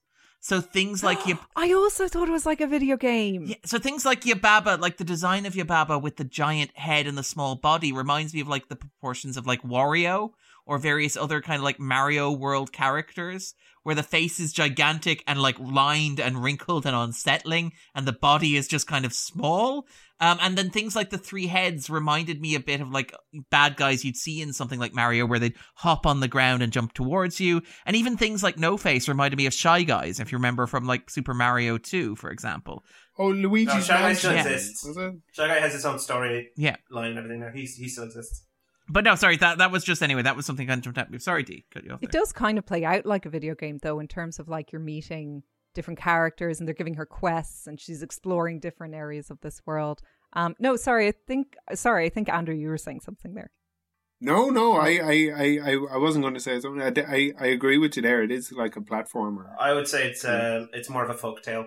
I'd say it's a fairy tale. That that- you know, it's the kind of quests given to the hero to save the day, and you know that that kind of thing. It, and that's why it is very much like a C.S. Lewis uh, insp- inspired uh, adventure, and why people can easily make that um, comparison of oh, it's a Japanese version of Alice in Wonderland. It's it's really interesting that C.S. Lewis has gotten mentioned again because I did not want to interrupt uh, Darren when he was saying earlier about uh, Hayao Miyazaki's um, inspiration. But as you were telling it, it just reminded me so strongly of C- why C.S. Lewis wrote The Lion, the Witch, and the Wardrobe in the first place because he had never written children's books before. He kind of had a very different track record. But during World War II, um, these children were sent to his house, um, you know, to escape the Blitz. And he was talking to them and realized they knew no interesting stories. Um, and so he he wrote the first book for the little girl called Lucy, um, so that she would have an interesting adventure story to read about her and her siblings. Um, And it's just it was just such a familiar thing as you were saying it. Wow, it's just like that's such a similar story. I love how passive aggressive that was as well. You have no interesting stories. I'm going to give you one. Um, it's, it's a you know, if you want an interesting story, just come up with a Christian allegory, like RoboCop. Again, sorry. And that that's that's a um like there is an obligatory RoboCop reference, but every reference after that is just discretionary, I guess.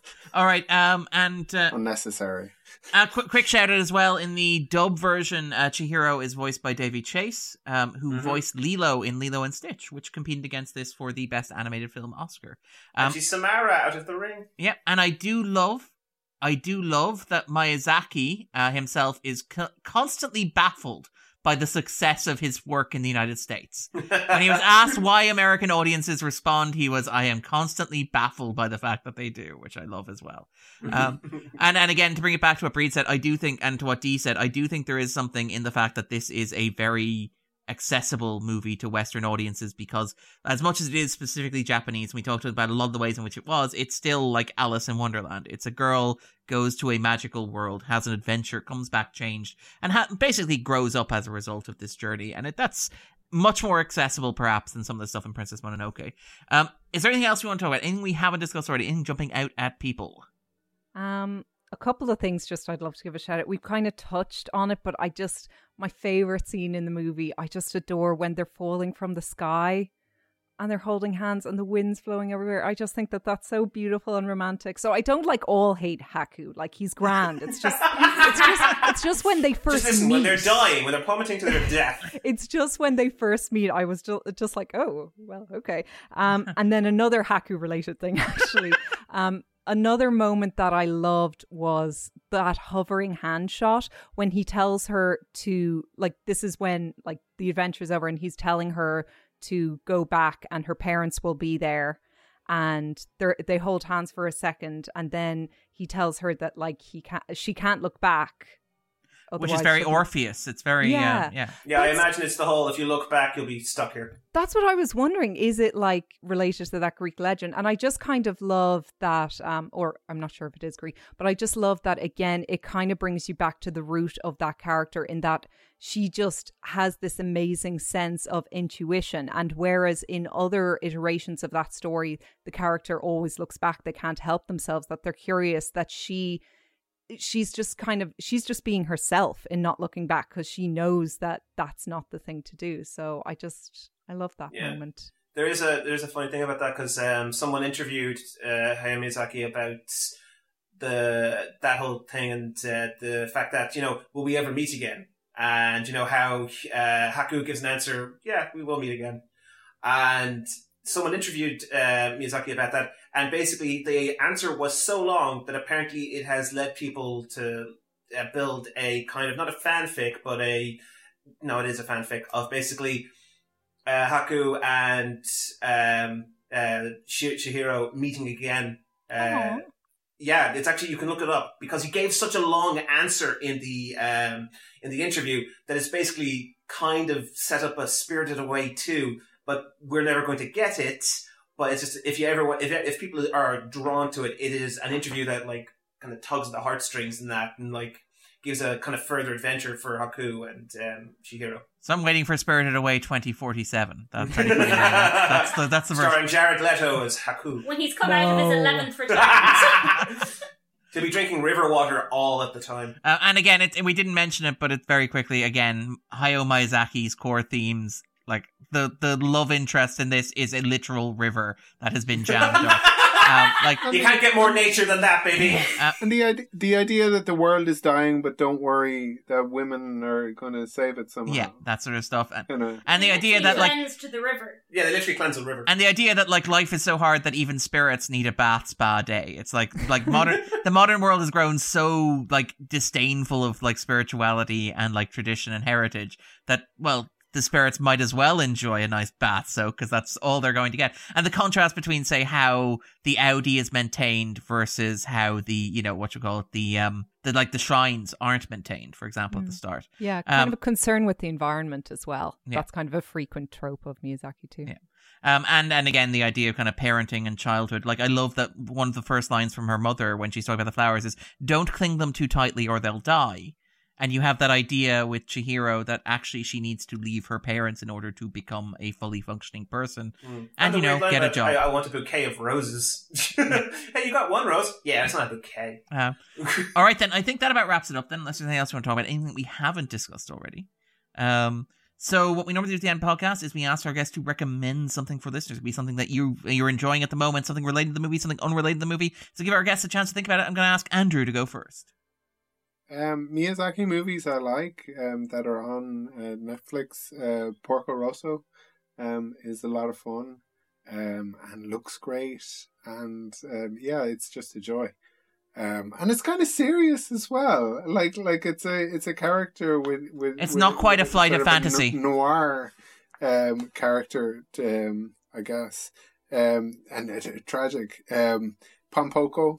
That, that mean, that's a it's- it's a Takahata film, not a Miyazaki movie. yeah, yeah. it- It's not Miyazaki, it's Ghibli, but um, yeah, a, a, a lot of a lot of fun. D, have you Uh, seen Pompoko?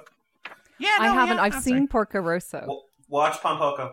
I know. Have I the know. have the have the fiance watch Pompoko with you. Pe- pe- pe- uh, people aren't crazy about it, and I see why. I love it. is a I think bit- it's it is a hilarious. I've a Yeah, feeling there's I- a South Park nuts. reference or South Park reference it, and Ivan will get a kick out of seeing the original. Yeah.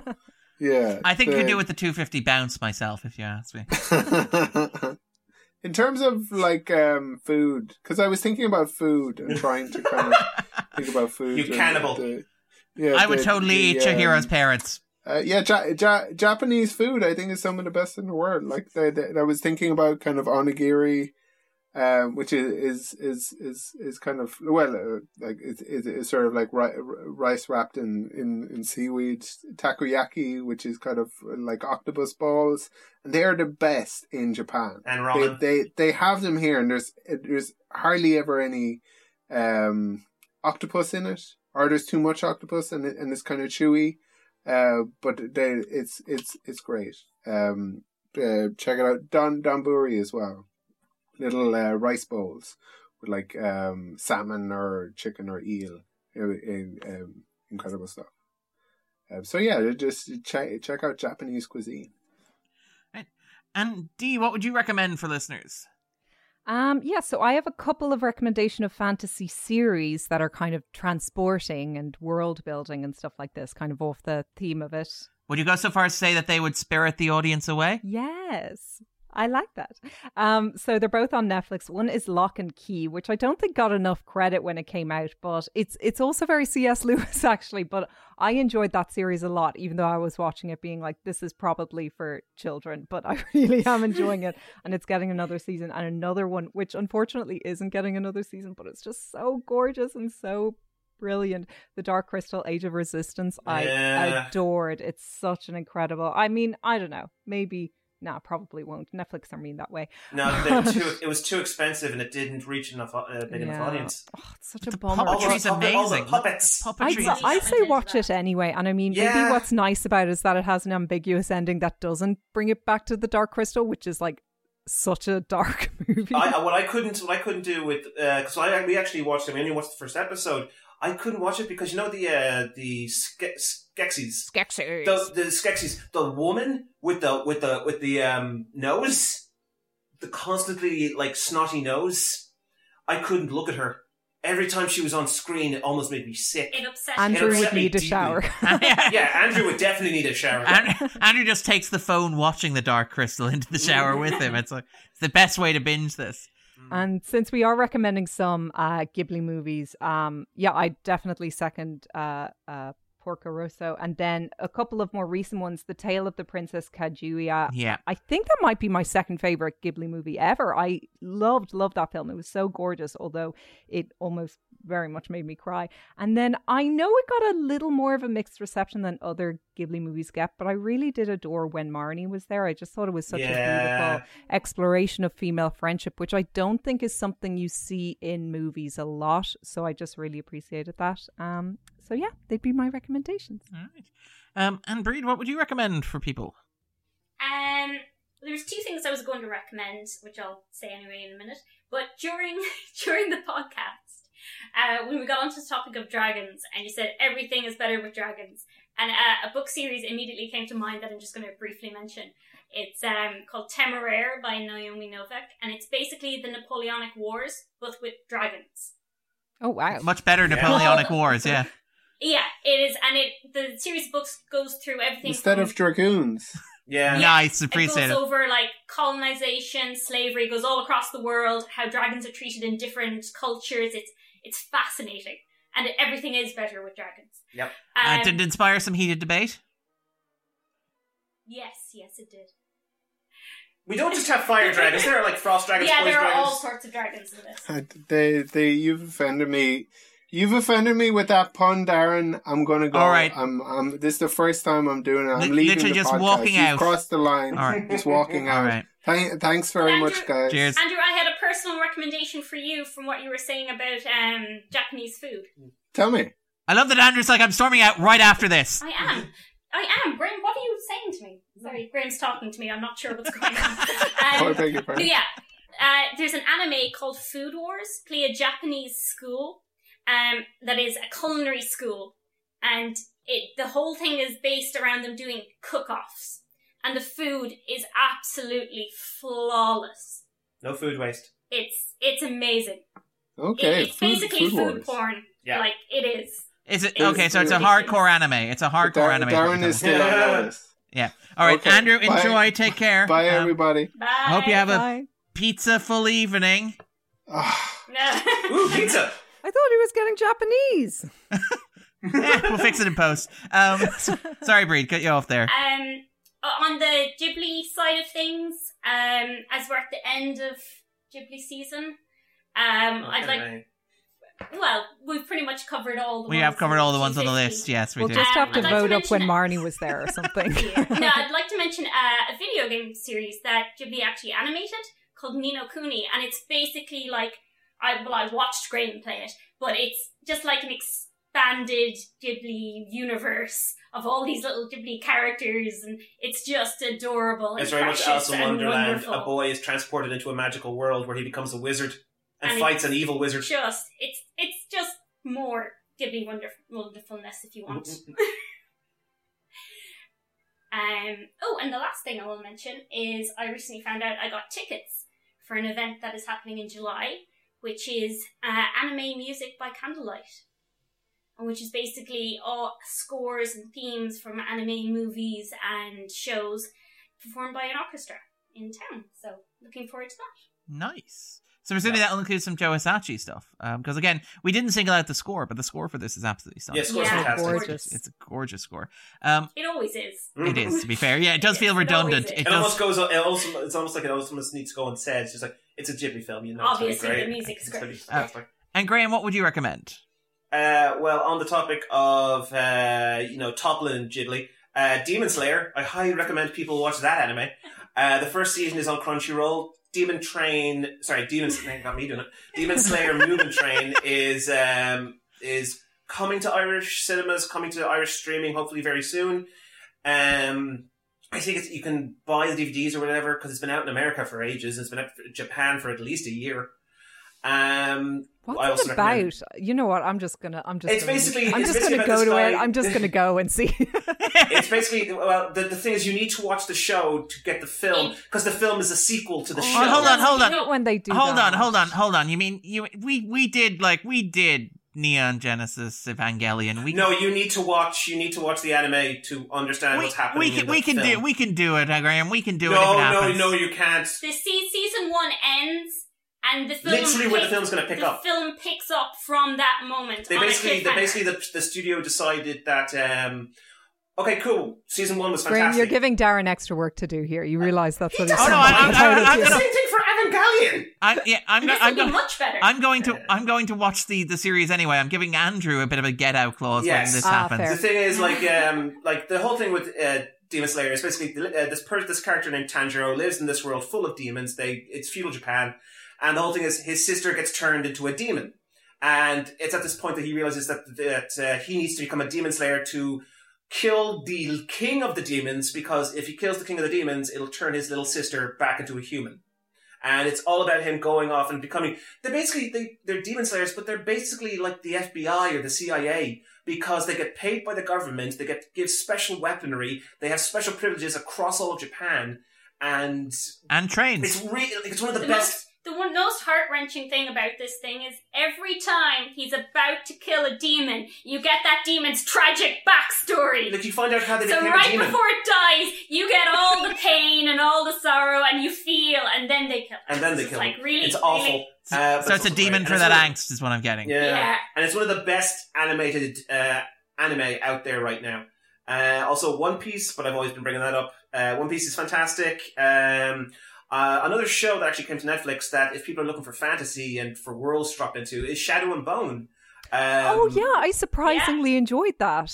Ben especially Barnes. Ben 'cause Barnes I had- another chance at the apple with uh, fantasy. I had Oh, just that- seen The Irregulars, and that had really, really put me off just anything Yeah. out of Netflix because it was just such poor quality. And then Shadow and Bone arrived like, I, well, I, I got a The screener snip- for it like a week or two later, and then I was like, I kept on finding myself playing the next episode. yeah, it's very Like- addictive. Was Read, read the yeah. books. Is it a it's barnstorming it's good adaptation, series? which is rare. it's actually a good adaptation. It's a really good ap- adaptation. And then um, Jupiter's Legacy is out uh, currently. Uh, I also got a screener for that, and I can happily say it's one. It's everyone's saying, is there a fatigue coming with the amount of superhero uh, IPs we're getting? With Jupiter's Legacy, I don't think so because it deals with a topic. Brie does. Brie thought when we were watching, it's just like we gotta stop watching superhero shows. I, I am kind of on. agree with you, I'm kind of on. Team Bríd. Yeah. I think as long as there's good stories, it's okay. I, I agree with th- I agree with Graham on that point, but I'm still on Team Bríd in this particular instance. Do you not like Jupiter's Legacy? I did not care for Jupiter's Legacy. It was you like Mark Millar? we have had a It's- lot of discussions Just about okay. Jupiter's It's legacy. two issues. It's two issues of Mark Millar's writing, which is already decompressed, hmm. spread across eight hours of television. I liked it. I like Josh Duhamel. Sorry. I have to say, I like, Sorry, like Josh Duhamel. sorry. I Sorry. he was good. As, like, Sorry, no, I- it's fine. I I'm- just, I, I wasn't. uh, You know what annoyed me the most about it was that like all the characters were just dying all the time. I was like, what's the point in connecting with anyone here? Oh, don't She's gonna worry. die that, that the gets, next that gets, episode. Don't worry. That gets much worse. and the thing is, they didn't even do it like the comic. Like the comic is just like where we're at in the in the where the We're where two season issues off. into the comic. We're like the, the, the entire Yeah, eight we're two- hours is we're two, two, issues. issues. into we're two issues into a like like oh that's uh but anyway that's uh that, that's what I Yeah, recommend. yeah. Jupiter's Legacy really good fun. Also Invincible which is again great, great animation and really good storytelling. Deals with the another angle of superheroism in a fascinating way. If you're a fan of Robert Kirkman um you'll be a fan of this. And it's only it is also only eight episodes long. Um, and yeah, I've also against I'm still reading Rhythm of War, so uh, from Brandon Sanderson. So it's another fantasy uh, collection at this point, fantasy uh, legacy that I really recommend to everyone. You need to read at least one of them, preferably Mistborn first. It's how I start people. It's how you- It's yeah. how I always I. I feel like I should apologize to Graham there. I don't normally interrupt people's recommendations to be mean about them. Um, but I, I will say that I did actually really enjoy Invincible. I think actually Invincible's very, Actually, very between well. Invincible and Jupiter's Legacy, we have been having a lot of conversations about superhero parenting. Yeah, Yeah. It has and how become a Bree, far Bree doesn't too think that regular. Bree doesn't think that superheroes thing. should be parents, They shouldn't. Oh. and I think that's not a fair Hot, thing to say. hot take, It's, It's- selfish. hot, hot take. Both Jupiter's Legacy and Invincible are about terrible superhero parents. Invincible is a better story about terrible superhero parents. I agree. Also, guys, what about The Incredibles? Yes, there we go. Great one. Uh, no, no. Bring uh, it back to animation. Yeah. they, they did it right, Dee. That's the point, Yeah. though. They did it right. These are about But uh, you're still su- to these are about superhero dads who did not do it But right. but the, but we've actually talked on this podcast about how basically um, Okay. Mr. Incredible is his superhero his superhero antics are treated like an affair. Okay, all right, all right, okay. okay, we're gonna probably Sorry, leave that. sorry, sorry, Okay. Darren. What's your recommendation? I feel like we're oh just my going, God. I feel like we're, we're not ready to go for another two hours conversation. No, No, no, no, no. leave it here. Yeah. superhero Sorry. parenting. So yes, just to wrap it up there neatly. Uh, my recommendations very quickly. Uh, last week we talked about Neil Gaiman doing the script for Princess Mononoke. I feel like I didn't give him enough praise in general. Uh, Gaiman stuff is fantastic. Wholeheartedly recommend it. Particularly love his run on Sandman, which is one of my formative kind of comic book uh, runs. I think it's phenomenal. It it really is is something I truly love. Uh, when this is being released, uh, the movie Oxygen will be available on Netflix, um, starring Melanie Laurent uh, from director Alejandro Aja.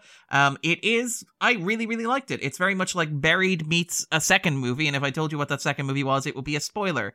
Uh, but it is very high concept, very trashy, very B movie. Uh, It had a lot bit of fun. with it. trashy. It's very trashy. It's Oh, But I also kind of, I also like couldn't stop watching it because Yeah. like, Okay, there- 'cause we there, have it. There might be a twist or two. there Ooh, might 'cause I be. haven't- I've got there's it not just a twist or two. Yet. There's not just a twister need or to two. Like the, things. the Yeah. one Yeah, but I'm sounds like telling them how many to expect, and then there'll be Yeah, more, and yeah, they won't know. yeah. No, like I, I need to watch it now because I have I, I also have the screener. I know. Yeah. okay, No, I'll like- yeah, watch yeah, we've got a lot of stuff to watch like the the thing the thing that I really love about like like Oxygen is that I'm like there's a point at which I'm like this is too many twists and then it keeps going and I'm like wait is this the perfect amount of twists um, the number of times you watch Princess Mononoke. yeah yeah this is Yay! Uh, and uh, and then other quick recommendation as well um because we're talking about Japanese cinema and because this is roughly J, J horror adjacent um The Empty Man uh, which is a horror movie starring uh, James Badge Dale it got released and buried in the middle of the pandemic it, it was the last movie I believe with the Fox 20th Century Fox logo on it um that's how forgotten this movie is it is a horror movie it is very much like David Lynch meets John Carpenter it's really odd. It's very strange. Uh, it's very long, and I absolutely adored it. It is very much my Is it jam. scarier than Hausu? No, very few things are scarier than Hausu, Graham. Very Oh, few films. film things. scared the crap out of me. Um, but no, it no, it is. It's basically like what if Zodiac, but also like in the mouth of madness. So I would, I, oh wow! it's basically a movie that has become a new cult classic. Um, so yeah, I would wholeheartedly recommend. It's available everywhere to check it out. All right then. So if people are looking for a bit more, uh, D, a bit more Bríd, a bit more Graham online, where can we find you? So D, watch up to where you at? Um, Yeah, Twitter is kind of my main social media platform. Um, you can follow me at Deirdre Molumby. That's D E I or D or E M O L U M B Y, all one word. Um, and then I'm also writing for entertainment.ie. So you can find movie news and reviews and all this other stuff. I'm really looking forward to actually to cinemas being open again Yeah. and being able to write about real life big screen movies. not that like I'm discounting like, you know, on demand platforms, but it's not the same. I mean, you don't think that the irregulars? Yeah, you don't think that the irregulars was like a, a benchmark pop culture moment? No. Oh. oh. You'll be pleased to hear that there's not a second season coming. Yeah, I saw that when it was cancelled. I was like, yeah, that's grand. I've never seen them cancel something so quickly. Uh, yeah. And yeah. it's weird as well because it's on like something like 74% on Rotten Tomatoes. I'm like, who Yeah. likes this? Sherlock Sorry. fans? It was a To very people who like it. very irregular outcome. Now you know how Graham feels when people badmouth Justice League. It's like he just can't make sense of the critical establishment. Um, Graham, where can we find you? What you up to? Uh, I'm at, um, my social media platform is also Twitter. Uh, Graham Geek Era. That's G R A H A M G E E K E I or E. Yes. Uh, didn't know if I could do it. Um, You should specify to listeners the yes is not part of the um. Oh, the S is not part of it. Uh, there's also uh, Game Air, which is just G A M uh, lowercase. What's the lowercase space thing? Is that just called lowercase space? underscore. underscore. Thank you. E I or, and uh, that's where I do my game reviews. Um, I will be reviewing and maybe streaming um, Resident Evil Eight soon. So people look out for that if you're interested in tall vampire ladies, because I know she swept the internet by storm when she arrived. And, uh, the internet feels about tall vampire ladies like you feel about dragons, Graham. and tall vampire ladies. And okay, I don't judge. and um, yeah, I'm also on Game Air. That's my uh, video game website. I write for Scannain.com, um, .com, and I also do articles for The Escapist, uh, who are who I'm very lucky to uh, be a part of, along with Darren. And um, yeah, I also do interviews and stuff for um, movies.ie, which is recently I did one about the Bad Batch that just came onto Disney Plus. Oh, a show I actually recommend. That was really the first two episodes are out now. I think at this point maybe three or four, and they're it's a really great show. Did you like? Did you like the first batch of episodes? I did. I'll allow that one. They weren't a bad batch. Then. No, no, more like badass batch. Uh, I can't do puns, but I can try wordplay. That is No, but yeah, no, it is. It is. Yeah, That's a pun. Oh. workplace. we're a broad. Yeah, we're we're, we're, we're a big churcher. We're broad churcher. Um, all right, and Bríd, what can we find you? Where you at? What you up to? I'm having enough trouble with, with um, people randomly coming across this and friends of mine uh, coming across this and contacting me going, I just heard you on a podcast. So no, I'm not giving any. Oh, I'll tell you. I'll tell you later. But um, though they did thoroughly enjoy it and have gone back through your back catalogue, so you know. um. So no, I, I have enough trouble with people finding me. Leave me alone. I I do To be fair, appreciate. Bree doesn't have a Twitter or anything, so yeah. Okay, well, I'm- I mean, you can find me on Facebook if you really feel the need to, but you know. Okay. I'm going to I'm going to take that compliment of people listen to the podcast. I'm always pleased to hear that strangers listen to this podcast. But yeah, that's fantastic. All right, then we'll be back. Uh, what we're doing is we're taking a week off because we gave you a bonus episode covering the father in the lead up to the Oscars. So next week we're going to take a, a week off. This podcast is going to sit on our feed for a week to go, uh, and then we'll be back with the wonderful Phil Bagner, the fantastic Chris Lavery. We're continuing our world tour, but we're staying in Japan, and we are taking a look at Harakiri, the samurai classic from 1962, a relatively new entry entry on the list. And we look forward to seeing you then. Take it easy, guys. Thank you so much, Dee. Thank you, Bríd. Thank you, Graham. It has been a fantastic conversation.